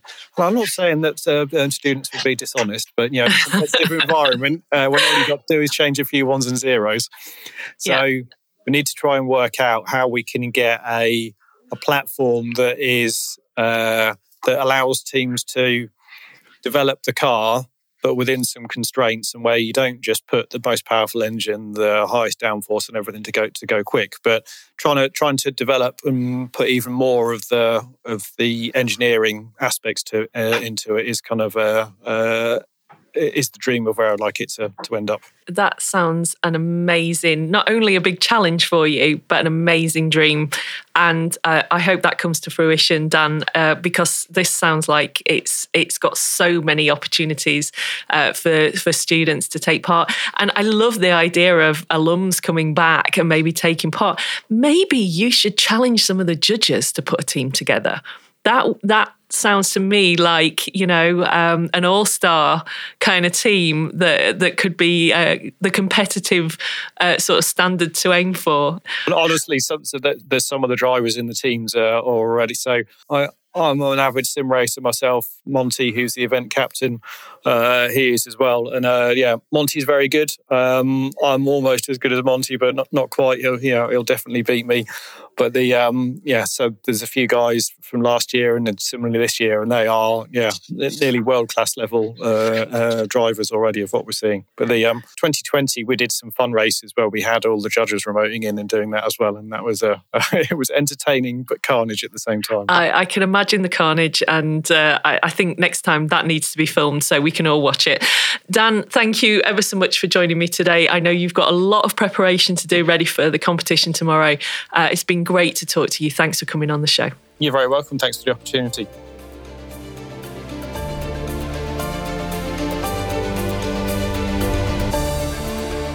I've just been joined now by some um, more of my guests. I'm very pleased to have uh, one of the longest serving FS partners with us here today in the studio, um, Sam Reinsel. Sam, it's great for you to, to join us on the show. Um, your education technical lead for student competitions, is that right? That's yeah. your full title. Mm-hmm. Um, and I know Helen's hiding around the corner, but she's the global marketing specialist, and you're both from MathWorks. So welcome, both of you. Thank you. Uh, to the podcast. FS is obviously uh, an important aspect of MathWorks educational uh, engagements. So, what what makes your company want to be part of something like FS and, and engage in this kind of educational side of, of the competition? Yeah, so education has been uh, kind of a huge part of MathWorks since the the very first version of uh, MATLAB was made. Um, it was called uh, Matrix Laboratory um, when it was created by uh, Cleve, um, who was the the founder of MathWorks. And he, he originally made it to help teach linear algebra and, and matrix math back when all of the programming was done in Fortran, which uh, was a uh, not an easy language. Nope. um, but um, so he he wrote it basically to help teach, um, and so even uh, as we you know work with uh, a lot of commercial customers, um, we know it's it's really important to uh, kind of show how the software can be used, not just for like normal normal coursework. Um, but uh, you know, ed- education programs like uh, like Formula um, and other student competitions that we support um, are really a chance to um, use that in a way that you don't get to in a classroom. So we, we know it's really important for the students to um, not just solve problems like like Formula Student that are really complicated, but use tools that are used in industry for the same purposes. Yeah, I mean, I I remember back in the day, and I'm going back a long time now. I remember using, you know, MathWorks, and and blew my mind that we could do all this stuff on computers. It's a, it was a very long time ago, right?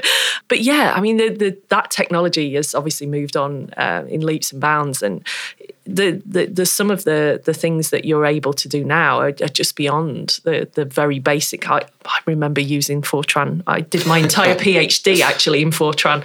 Uh, so um, yeah, that kind of side of things is obviously you know far exceeded those those early days of of the software development. Sam, as a as a mechanical engineer yourself, you kind of really understand the the mathematical modelling and and the real vital role that this plays in in designing not just of high performance vehicles, but obviously, you know, Formula student vehicles as well. So, how does the MathsWorks software help students in the competition and and and going beyond that into their kind of work environment? What do they kind of get from it, having used it here in the competition? Yeah, so on, on the one hand, just even having used MATLAB and Simulink to solve uh, complicated problems, the the same way that uh, you know a lot of uh, engineering companies do is already like a huge leg up over somebody who you know just took courses and didn't participate in a project like this. Um, but like across the industry, whether it's it's automotive or uh, aerospace, uh, medical devices, stuff like that, you know we rely on models a lot to justify design decisions because you can't wait until you have a physical prototype. Um, it's you really need to be able to say this is a good design. This is maybe not as good of a design or a bad one um, based on on you know engineering first principles and and really going back and taking a, a modeling approach. Um, so like when i was a, a student we um, we had a course where we did some system dynamic stuff. You know, we learned how to break down uh, the system into equations, what assumptions we were making, stuff like that, um, and working out how the system would respond. But they were they were always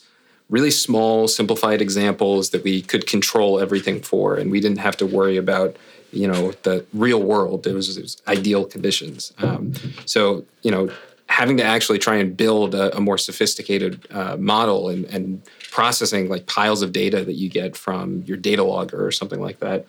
Um, or doing a test in a lab, right? Like you have a component on a, on a bench and you're uh, running tests to understand its behavior.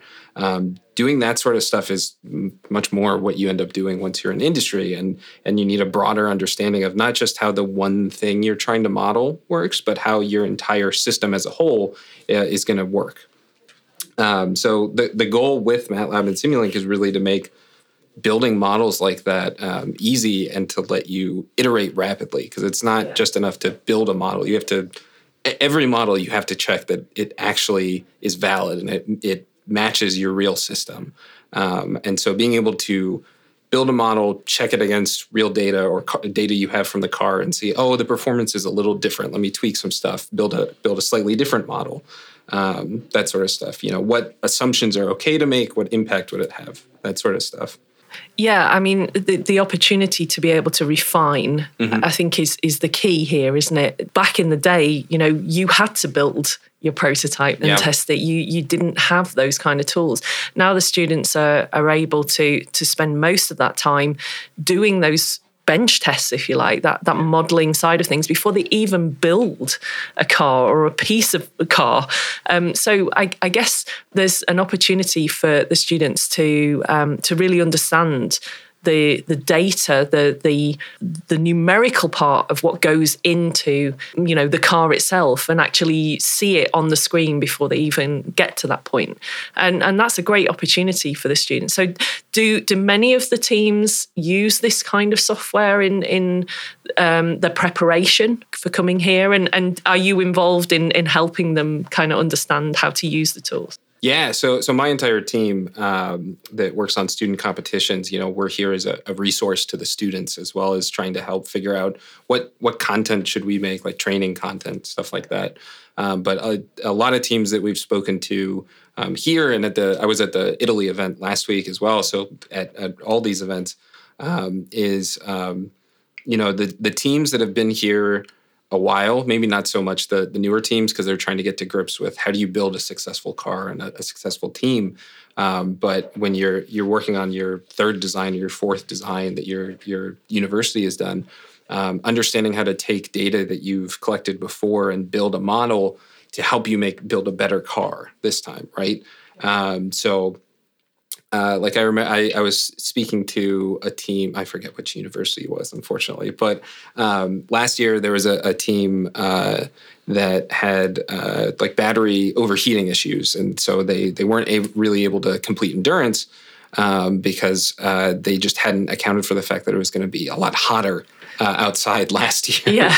um, and so one of the things they took away from that was that they were going to build a thermal model for their battery and try to understand well, we're building a, a new car, we're building a new battery pack. We have to make sure that if this happens again next year, that we've taken into account that we can't assume it's going to be, you know, 20 degrees and, you know, nice and sunny, that it might be really hot.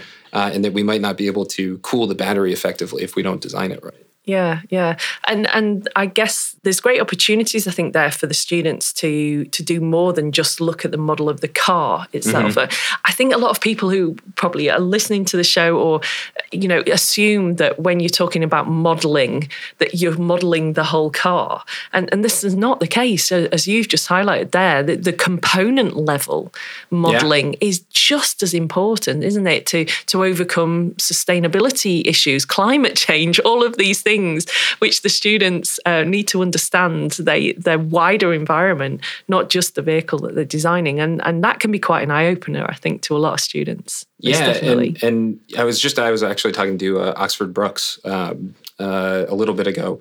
Uh, and they, so they do the whole uh, code generation workflow. So they test all of their software in Simulink um, where they they've written it in Simulink blocks. They can run their the software they're writing that's going to actually control their car against a model of the vehicle um, and do like edge cases or things that would be unsafe to test yeah. with it with a real system. Um, but they can test all of that in simulation really rapidly. And so when they have they need to make a change to their code or something, they can make a change, run it in simulation, and then automatically generate a C code that gets deployed to their controller. So all of their like controls engineers, their mechanical engineers don't have to know how to write C code directly um, because the same uh, you know system that they use in, in Simulink to model their their um, vehicle, they also use to actually write the software of yeah, the controller. That's amazing. Now. Th- we were talking earlier with some some of our other guests uh, about the, the AI mm-hmm. the, and the autonomous vehicles. What role will modelling and simulation play in the future? Um, not just here at Formula Student, but but in the future of um, the motorsport industry itself, particularly around sort of the AI aspect of it. Yeah. So pretty much every motorsport team now already has like simulations that they run, right? Uh, but a big part of it is um, so that their drivers can you know run a, a simulation lap um, to try and test setups, right? Um, but I think a big thing, um, especially in motorsport, is is that if you can rather than have your driver sit down and do 20 laps with 20 different setups to try and understand, you know, next weekend what the, the right setup for the car is going to be.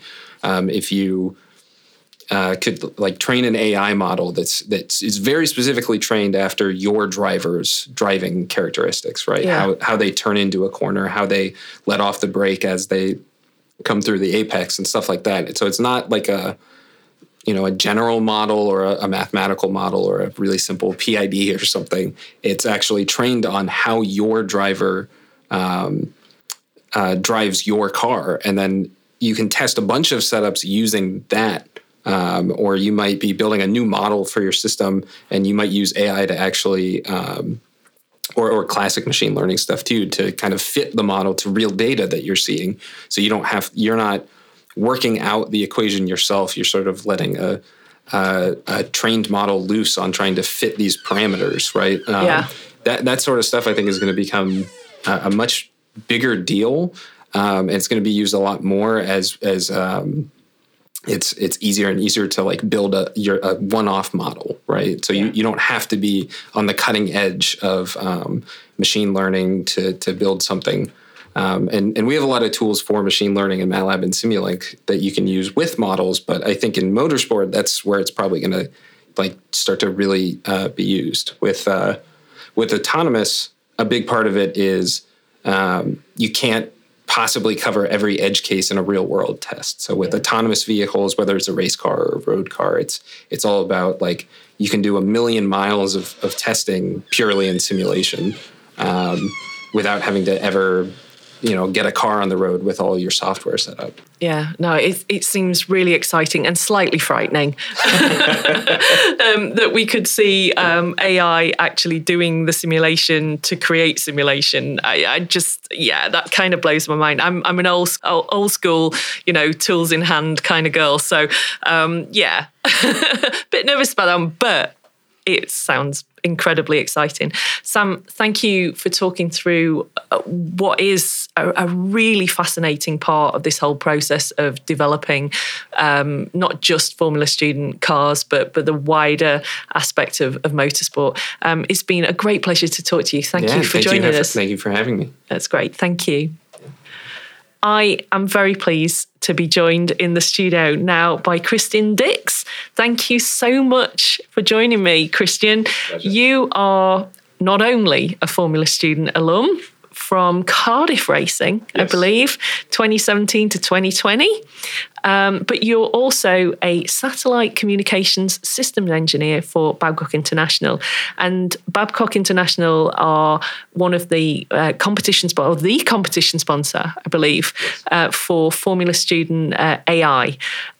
It's great to have you on the show. It's great to be here. Thank you. Yeah, um, we, we, were talking in the paddock, weren't we, earlier yes. about because you've got a great big display. Go on, tell us tell us what you've got on your stand down in the paddock. yes, so um, we've got quite a lot there. Uh, obviously, trying to fit with the theme of AI. So we've got a few drones, a few ROVs, uh, and we've also got some like VR headsets as well. And I think the main theme we're trying to get across is, you know, this is the kind of exciting things that we're doing. We want to try and encourage the students to come over, have a look, have a conversation, and hopefully if they're interested in it, just show them what Babcock can offer them as a career. Yeah, I, I, have to say the drone that you've got down there is about the size of a dining table. Yes. it's it's absolutely huge. What sort of things are you using that for, or is it is it just really for demonstration? Uh, so that in particular, um, uh, it is mainly for like site surveys. So it will take a lot of pictures, uh, and one of the examples that we have on the stand is of one of our offices. So it'll be about 10,000 images and then it will stitch it together and then produce a 3D model. Oh, wow. So you can see that on the stand if you want to go have a look later today. It's really impressive. It's really high resolution. So you can kind of zoom in on certain areas and yeah, it's really good for surveying. Along with that, we also have drones that can go into confined spaces as well. So we have smaller drones. So it's that part of the business is looking more at yeah, surveys and it's really, really impressive stuff. Yeah, yeah, it was. Um, I was all for kind of just, you know, swiping that. If it hadn't been so big, I would have kind of, you know, seen if I could wander off with it. I'm sure you would have chased after me. Christian, just going back a little ways to to your experiences of of being at Formula Student, what memories do you have of, of taking part? It's not that long ago, really, no, is it? Really, but you know, have you had a chance to go and pop and see Cardiff as well, and kind of give them a cheer on? Yeah, absolutely. So, um, yeah, very fond memories A Formula Student. So. Uh, I actually was studying history at Cardiff and then went into engineering. Wow. So Formula Student really opened the doors to kind of, you know, what the events can be like, what I could be part of, what I can be creating and and then seeing it around Silverstone is obviously an incredible experience. I've seen the Cardiff team. Their car looks really, really good this year. So I'm looking forward to seeing on the track on the weekend, giving them my yeah my personal cheer, but also to the other teams as well. A lot of their cars are really impressive, and it's really cool to see a lot of the international students coming back as well. Yeah, yeah. Several people have said that today. Actually, yeah. it's just great to see so many of the of the international teams here uh, and having them competing again. We we've really missed them yes. um, at the competition. They bring so much uh, to this event. And and I know g- going back to what you were saying, we we were out uh, in the paddock earlier, and it's so difficult to not go to your university yes. and kind of go and give a do a little cheerleading kind of dance in front of them. But you know, we have to be uh, as as neutral as possible and, and wish everybody the best of luck. But um, I'm giving a shout out to Loughborough now. I'm in um, Cardiff. yeah, okay, okay. And and I'll, I'll whisper for uh, University of Leicester because because Saeed's in the corner there as well, so it's good. Now I I know Babcock pretty well. We, we had a, a, chat earlier this week, didn't we? And because I used to work for them back in my day, um, my very early career, and I know that they've got a long history, obviously, of of heavy engineering. That's you know, and that's certainly the defence side where where I was based, particularly ships and submarines. So why has the company got interested in artificial intelligence and, and autonomous vehicles particularly and, and what's kind of brought them to to sponsor this event? Yeah, so AI and and autonomous systems is a really big growing part of our business. So what we are looking for is the kind of what students are doing, um, how yeah how excited they are to be here, and um, yeah, a, it's a key part of our technological approach. Uh, we cover four areas in Babcock, uh, so it's aviation, land, nuclear, and marine. And we've also just recently got a contract for a space program as well with satellites, hence my my job as a system engineer. So what we're looking for is AI technologies to cut across these areas uh, as they're really of interest to us. Uh, so yeah, that's a bit about AI as I say, you know, knowing the history of Babcock and where it comes from and that long history of shipbuilding and submarines and aircraft carriers and all of that, it, it really is, um, you know, a challenge now, isn't it, for, for businesses of that type to be moving into this kind of area.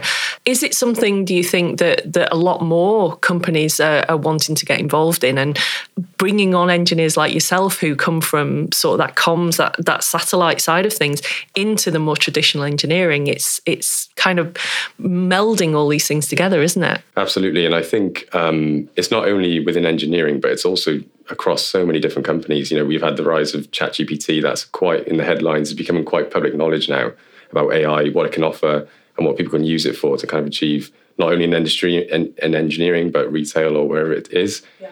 AI, especially for our systems, as you say, we're a really large engineering company and we do a lot of different work. And a main part of it is integrating the work, trying to make sure that everyone's aligned on the same approach and that knowledge transfer as well across the businesses is the best that it can be. Yeah, yeah, I'm really quite excited to see how the the AI side of this, and particularly the autonomous vehicle side, develops. I think in in the coming years, and and it's it's clear that you as as a company and you as an engineer are, are really excited about seeing how this is going to play out for for the next 25 years of, of Formula Student, which is great.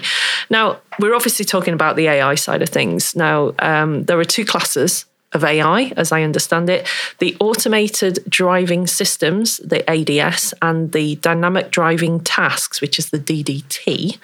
Can you tell us a little bit about those two aspects and, and what the judges are actually kind of looking for in the competition? Yeah, sure. So, um, ADS or automated driving systems, uh, it's like a self driving car that manages all systems of the vehicles, whether it's flying, driving, or swimming, or in this case, this event, it's driving. driving.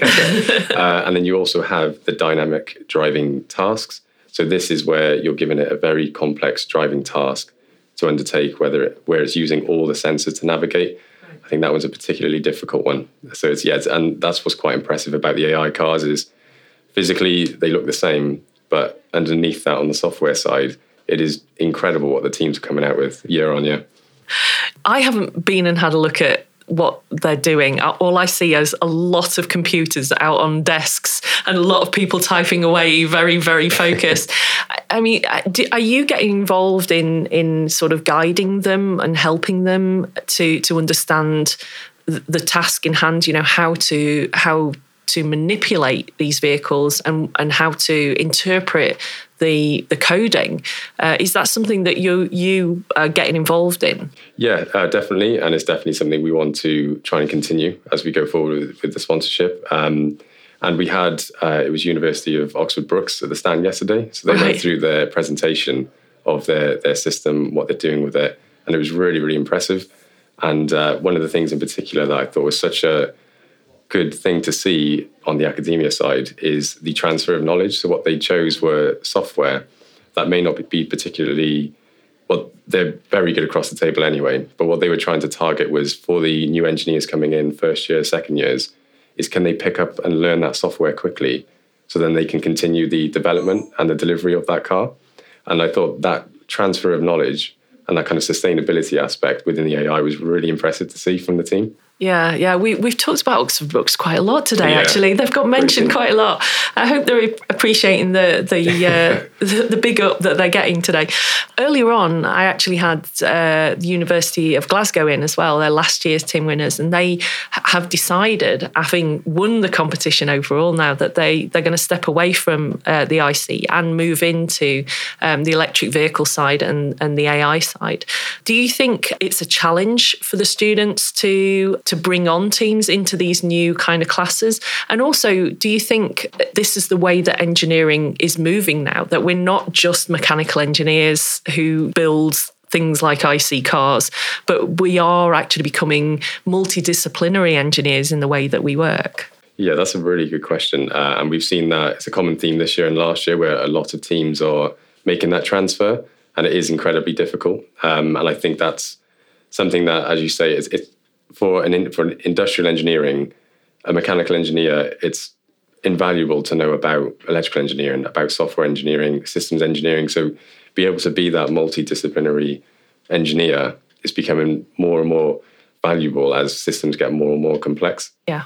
Yeah, uh, it, it certainly seems that the young engineers coming through today are gaining a much broader um, set of skills and knowledge and and uh, you know coming to the table with a whole plethora of of experience that perhaps back in my day uh, when I first started when I was sitting in their position that you just didn't get that you know you were in your little niche kind of thing. So it's wonderful to see how that's coming into the competition as well you know. So so as the first sponsors of uh, of the AI competition what do you think Babcock will gain from from employing the kinds of engineers that we've just been talking about, those that are coming out with not just the AI knowledge, but but the systems approach to problem solving. What what benefit does it bring to the company? Yeah, so I think uh, Formula Student, one of the things it does incredibly well is it it bridges that gap from academia to industry. So having the kind of hands-on experience, the part that you may not learn about in the lecture theatre, that's what ultimately I think gives the the valuable part. And one thing again incredible about Formula Student is a lot of the students are here in their spare time. You know, yeah. university's finished for them, they've done their exams, but you can see the passion and enthusiasm that they have. They want to be here, they want to be working on the cars. And that kind of attitude is, is what we're looking for in Babcock. People who just really live and breathe engineering, they really enjoy it and also enjoy the teamwork that goes with it because there's a lot of camaraderie. A lot of the teams are, you know, they just have a great atmosphere about them. Yeah, we were talking earlier today about it being a community. Absolutely. It is, you know, and it doesn't matter what engineering field that you go into later on, it, it is that camaraderie, that community spirit that you you build on. You keep those contacts, don't you, throughout? I'm sure you still keep in touch with some of the, the guys who were in your team as Definitely. well. Which um, so that leads me on to quite a nice kind of last question, I suppose, which is if you had that chance to to compete in Formula Student again, you know, what aspects of it would you want to take part in and and uh, and be involved in and and what would you say to some of the young students or young engineers who might be listening who who want to come into Formula Student? Yeah, great question. So I think the first part, what I would like out of uh, Formula Student. So I'm biased. So I did aerodynamics for the car, and I fell in love with it. You know, it, it looks really cool, and just doing the CFD on it for me, it just added so much to my my degree. You know, it, as that was part of my dissertation and I think an advice that I would potentially give to the the young engineers is to really just get stuck into it. You know, really just live and breathe it and rely on your academics, your fellow students, the technicians, because the amount of knowledge that these people have and they're so willing to give it. And even other teams as well. I really like seeing teams kind of collaborate, sharing tools or knowledge, whatever it is. It's just relying on those people and setting up that network that just will inevitably help you in your career. Yeah you you make a good point there because the, the, number of times you see teams actually going and helping out other teams. This is there is a competitiveness, a massive competitiveness in those um, in those pits down there. But when it comes to issues and problems, the number of times I, have seen other students go across and help another team um, it's just wonderful to see and there's there's so much you know passion there that it's it's great to see that christian thank you ever so much for coming on the podcast. It's it's been a pleasure to have you on the show and and to hear about this incredible new part of the competition and and how Babcock have got involved. So thanks for joining me. Brilliant. Thank you for being here. All right. Thank cheers. You.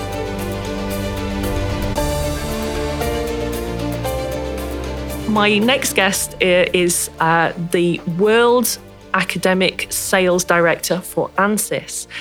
Thank you very much. My name is Gilles Genspieler, and I am uh, uh, the worldwide sales academic for Forensis. That's okay. and uh, yeah, it's a pleasure being here. It, it's wonderful to have you guys to come and um, and talk to us on the podcast. So thank you ever so much for joining us. I, I wanted to start by by sort of talking a little bit about ANSYS themselves because you are one of the the main sponsors for Formula Student simulation technology is is likely to be familiar to most engineers right? I mean it, it's something that we we use in in a, our everyday environment. But probably not so much to to people beyond that i guess. Why does ansys as a company feel the need to be involved with a student level competition such as formula student? And and what aspect of that, what helps the students to understand why modeling is so important?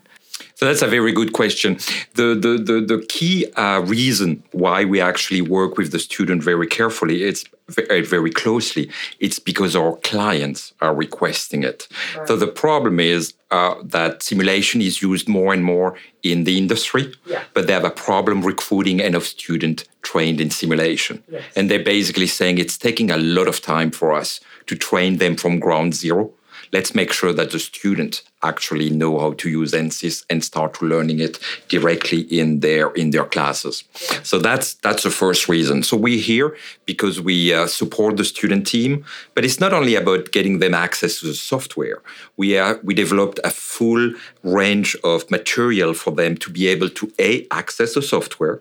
So they have the software. Next step, making sure they can get training and we developed a full series of training just for student team but also outside of student team for the student that are like hey i want to know even more. I want to know about nuclear engineering and simulation aerospace and simulation etc etc and the last step we did as well is to have certification available for the student.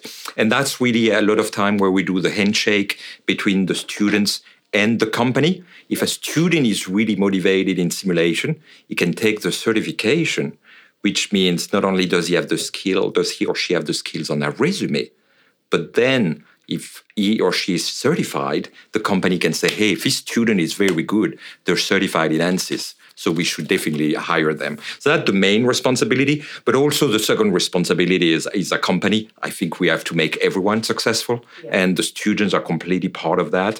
So that's one of the reasons why we're here. I mean, I'm I'm just uh, this is the third uh, event I do in two three months. Oh, okay. I've done two in Michigan as well, the the IC one and the EV one, and I just I just think those are the most uh, the smartest students uh, that that there is. What they're designing, how they work in team is just impressive. Yeah, I mean, being able to travel and see some of the other competitions as well as obviously taking part in Formula Student, it must be really quite exciting from your point of view to see how the students bring all of this stuff to the table and actually present a vehicle which they can get out on the track, knowing that they've been able to simulate it and model it be- before they've even built a vehicle. So, how uh, the the American um, competition different to to Formula Student, or is it a very similar kind the, of? The format are very similar. Yeah, the format are very yeah. similar. Yeah, fantastic. Now, w- one of the key elements of um, Formula Student is the engineering design part, the competition, where the students need to demonstrate the, the processes that went into developing the vehicle and whether the vehicle met its original design intent. Clearly, modelling and simulation plays an important role uh, in that aspect of the competition.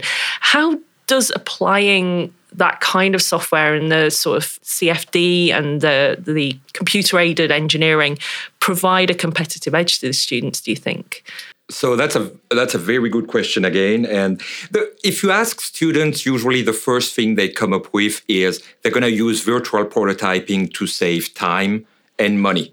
And basically, the idea you're not going to just design a car the way you think and going to test it and there's what's work, what doesn't work, and build a car from all over again, right? Yeah. So simulation, it's all about basically virtual prototyping, uh, testing your design in a virtual fashion, which is much faster and much uh, cheaper than than doing just physical prototyping. However, that being said, there are other advantages I want to talk about, and I was thinking about it. I thought about four key area: performance, improving performance, improving reliability, improving safety, and also innovate. So if I can expand a little bit, if I think about performance, one good idea, one good example would be aerodynamic let's look at how to design the aerodynamic package the best, that the car has the most downforce, the best aerodynamic, etc.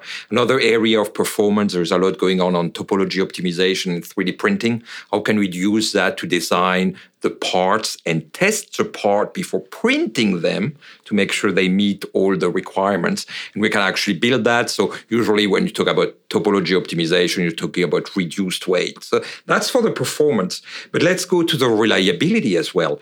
There is a lot, I'm going to use another example for an EV car, for example. We all know that the car that are running here, if they get too hot, they basically completely shut down. So the students simulate the behavior of the battery, the thermal management, making sure the PCB don't get too warm, etc. So that's more on the, the reliability point of view. I was also talking about safety. Safety, very easy example, uh, crash test. Yeah. You want to do them virtually because you're not going to build a car, no. crash it, and then say, well, it actually passed, but not that we crash it, we have to rebuild another one. That's a, that's another example. So safety. And the last point, which I always uh, want to make sure students are aware of, is innovation. Mm. A student can come up with a completely new, innovative, but untested idea. Guess what? No one is going to build it first because it's it may be innovative, may sound a good idea, but it's untested. Simulation is great to do the simulation where you have an idea, just simulate, just test it virtually. Maybe an excellent idea in the next one, which we have the simulation, and the student can say, oh, yes, it's innovative, but we tested it virtually. We're going to build it. Or can also say, hey, you know what? Next idea maybe was not a good one. So those are the, the, the four key points I wanted to highlight. Yeah, no, that you make some very good points there, and I, I think that's that's really key to this this whole process. Really, isn't? To think through each of those stages and and um, and be able to apply the the technology to to make those simulations. Like you say before they build anything and crash it because that's the worst thing. Now it's been um, 25 years since formula student began. Um, modeling and simulation has changed out of all proportion certainly in my lifetime as an engineer it's it's well i think it was introduced when i first i'm feeling that old. But i remember fea software first coming in as a student um, and, and back in the 90s thinking it was the most amazing thing I'd ever seen and, and you could do all of this really cool stuff and I worked on um, turbochargers to, to use it for, for modeling. What kind of simulation technology are we going to be seeing emerge over the next 25 years of Formula Student and, and how might the that impact on the next generation of students taking part in the competition? So the same thing when I when I was uh, thinking about that. I, the first thing I think where we're going to see uh, a lot of changes, uh, the students and FSA in general, they use a lot of free dynamics, aerodynamics, and everything, and also structural dynamics. I think the next frontier is going to be related to all the electromagnetics type of simulation. So as I see it, as I talk a lot to the EV teams, and a lot of teams are also going uh, electric, you have a lot of new problem, which is battery cooling. So that's thermal management. They have a lot of problem of designing circuits and PCB that are reliable enough. All that can be simulated. They also discuss a lot problem of electromagnetic interference which that also can be simulated. So I think there is a whole new range of application that is opening for students to use those, those technology. That would be the near future, I would say. If I look a little bit uh, after, there's uh, a few self-driving cars here as well. Yeah. Self-driving is also a new frontier of, of simulation. And basically, I, I, don't remember the exact number, but the idea is if you want to de- develop a self-driving car or pretty autonomous driving cars, there's so many miles you need to do to validate it that you cannot physically do that. So you do virtual validation of the car. And also all the technology related to AI and machine learning, artificial intelligence and machine learning. It's all great to use more simulation, but the more simulation, the more data. So to treat all this data, to use all this data in a predictive manner, you know, talking about artificial intelligence and, and machine learning. So that's a little bit the, the, the three steps the first one is for sure everything related more on electromagnetic thermal management, EMI, and, and things like that. But after we're talking self driving, we're talking autonomous driving, and we're talking also AI and NML. Gilles, I think that sounds incredible. I am really excited to see what comes for the next 25 years of Formula Student, but particularly in the, in the kind of things that you're talking about. And it's great to have ANSYS involved in this whole program of helping the students to develop their technology. Thank you so much for coming on the podcast. Oh. It's, it's been a real pleasure to have you. Thank, thank you. Thank you very much for the invitation. No, you're welcome. Thank you ever so much.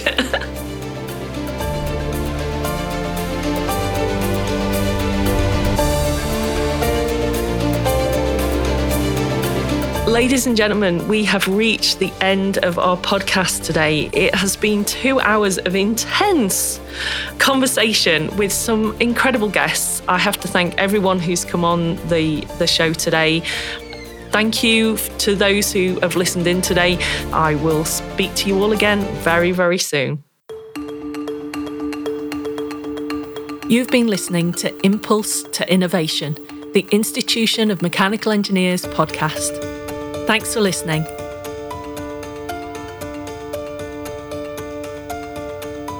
We'd love to hear from you, so if you'd like to share any news or any feedback with us, then please email us podcast at imechE.org.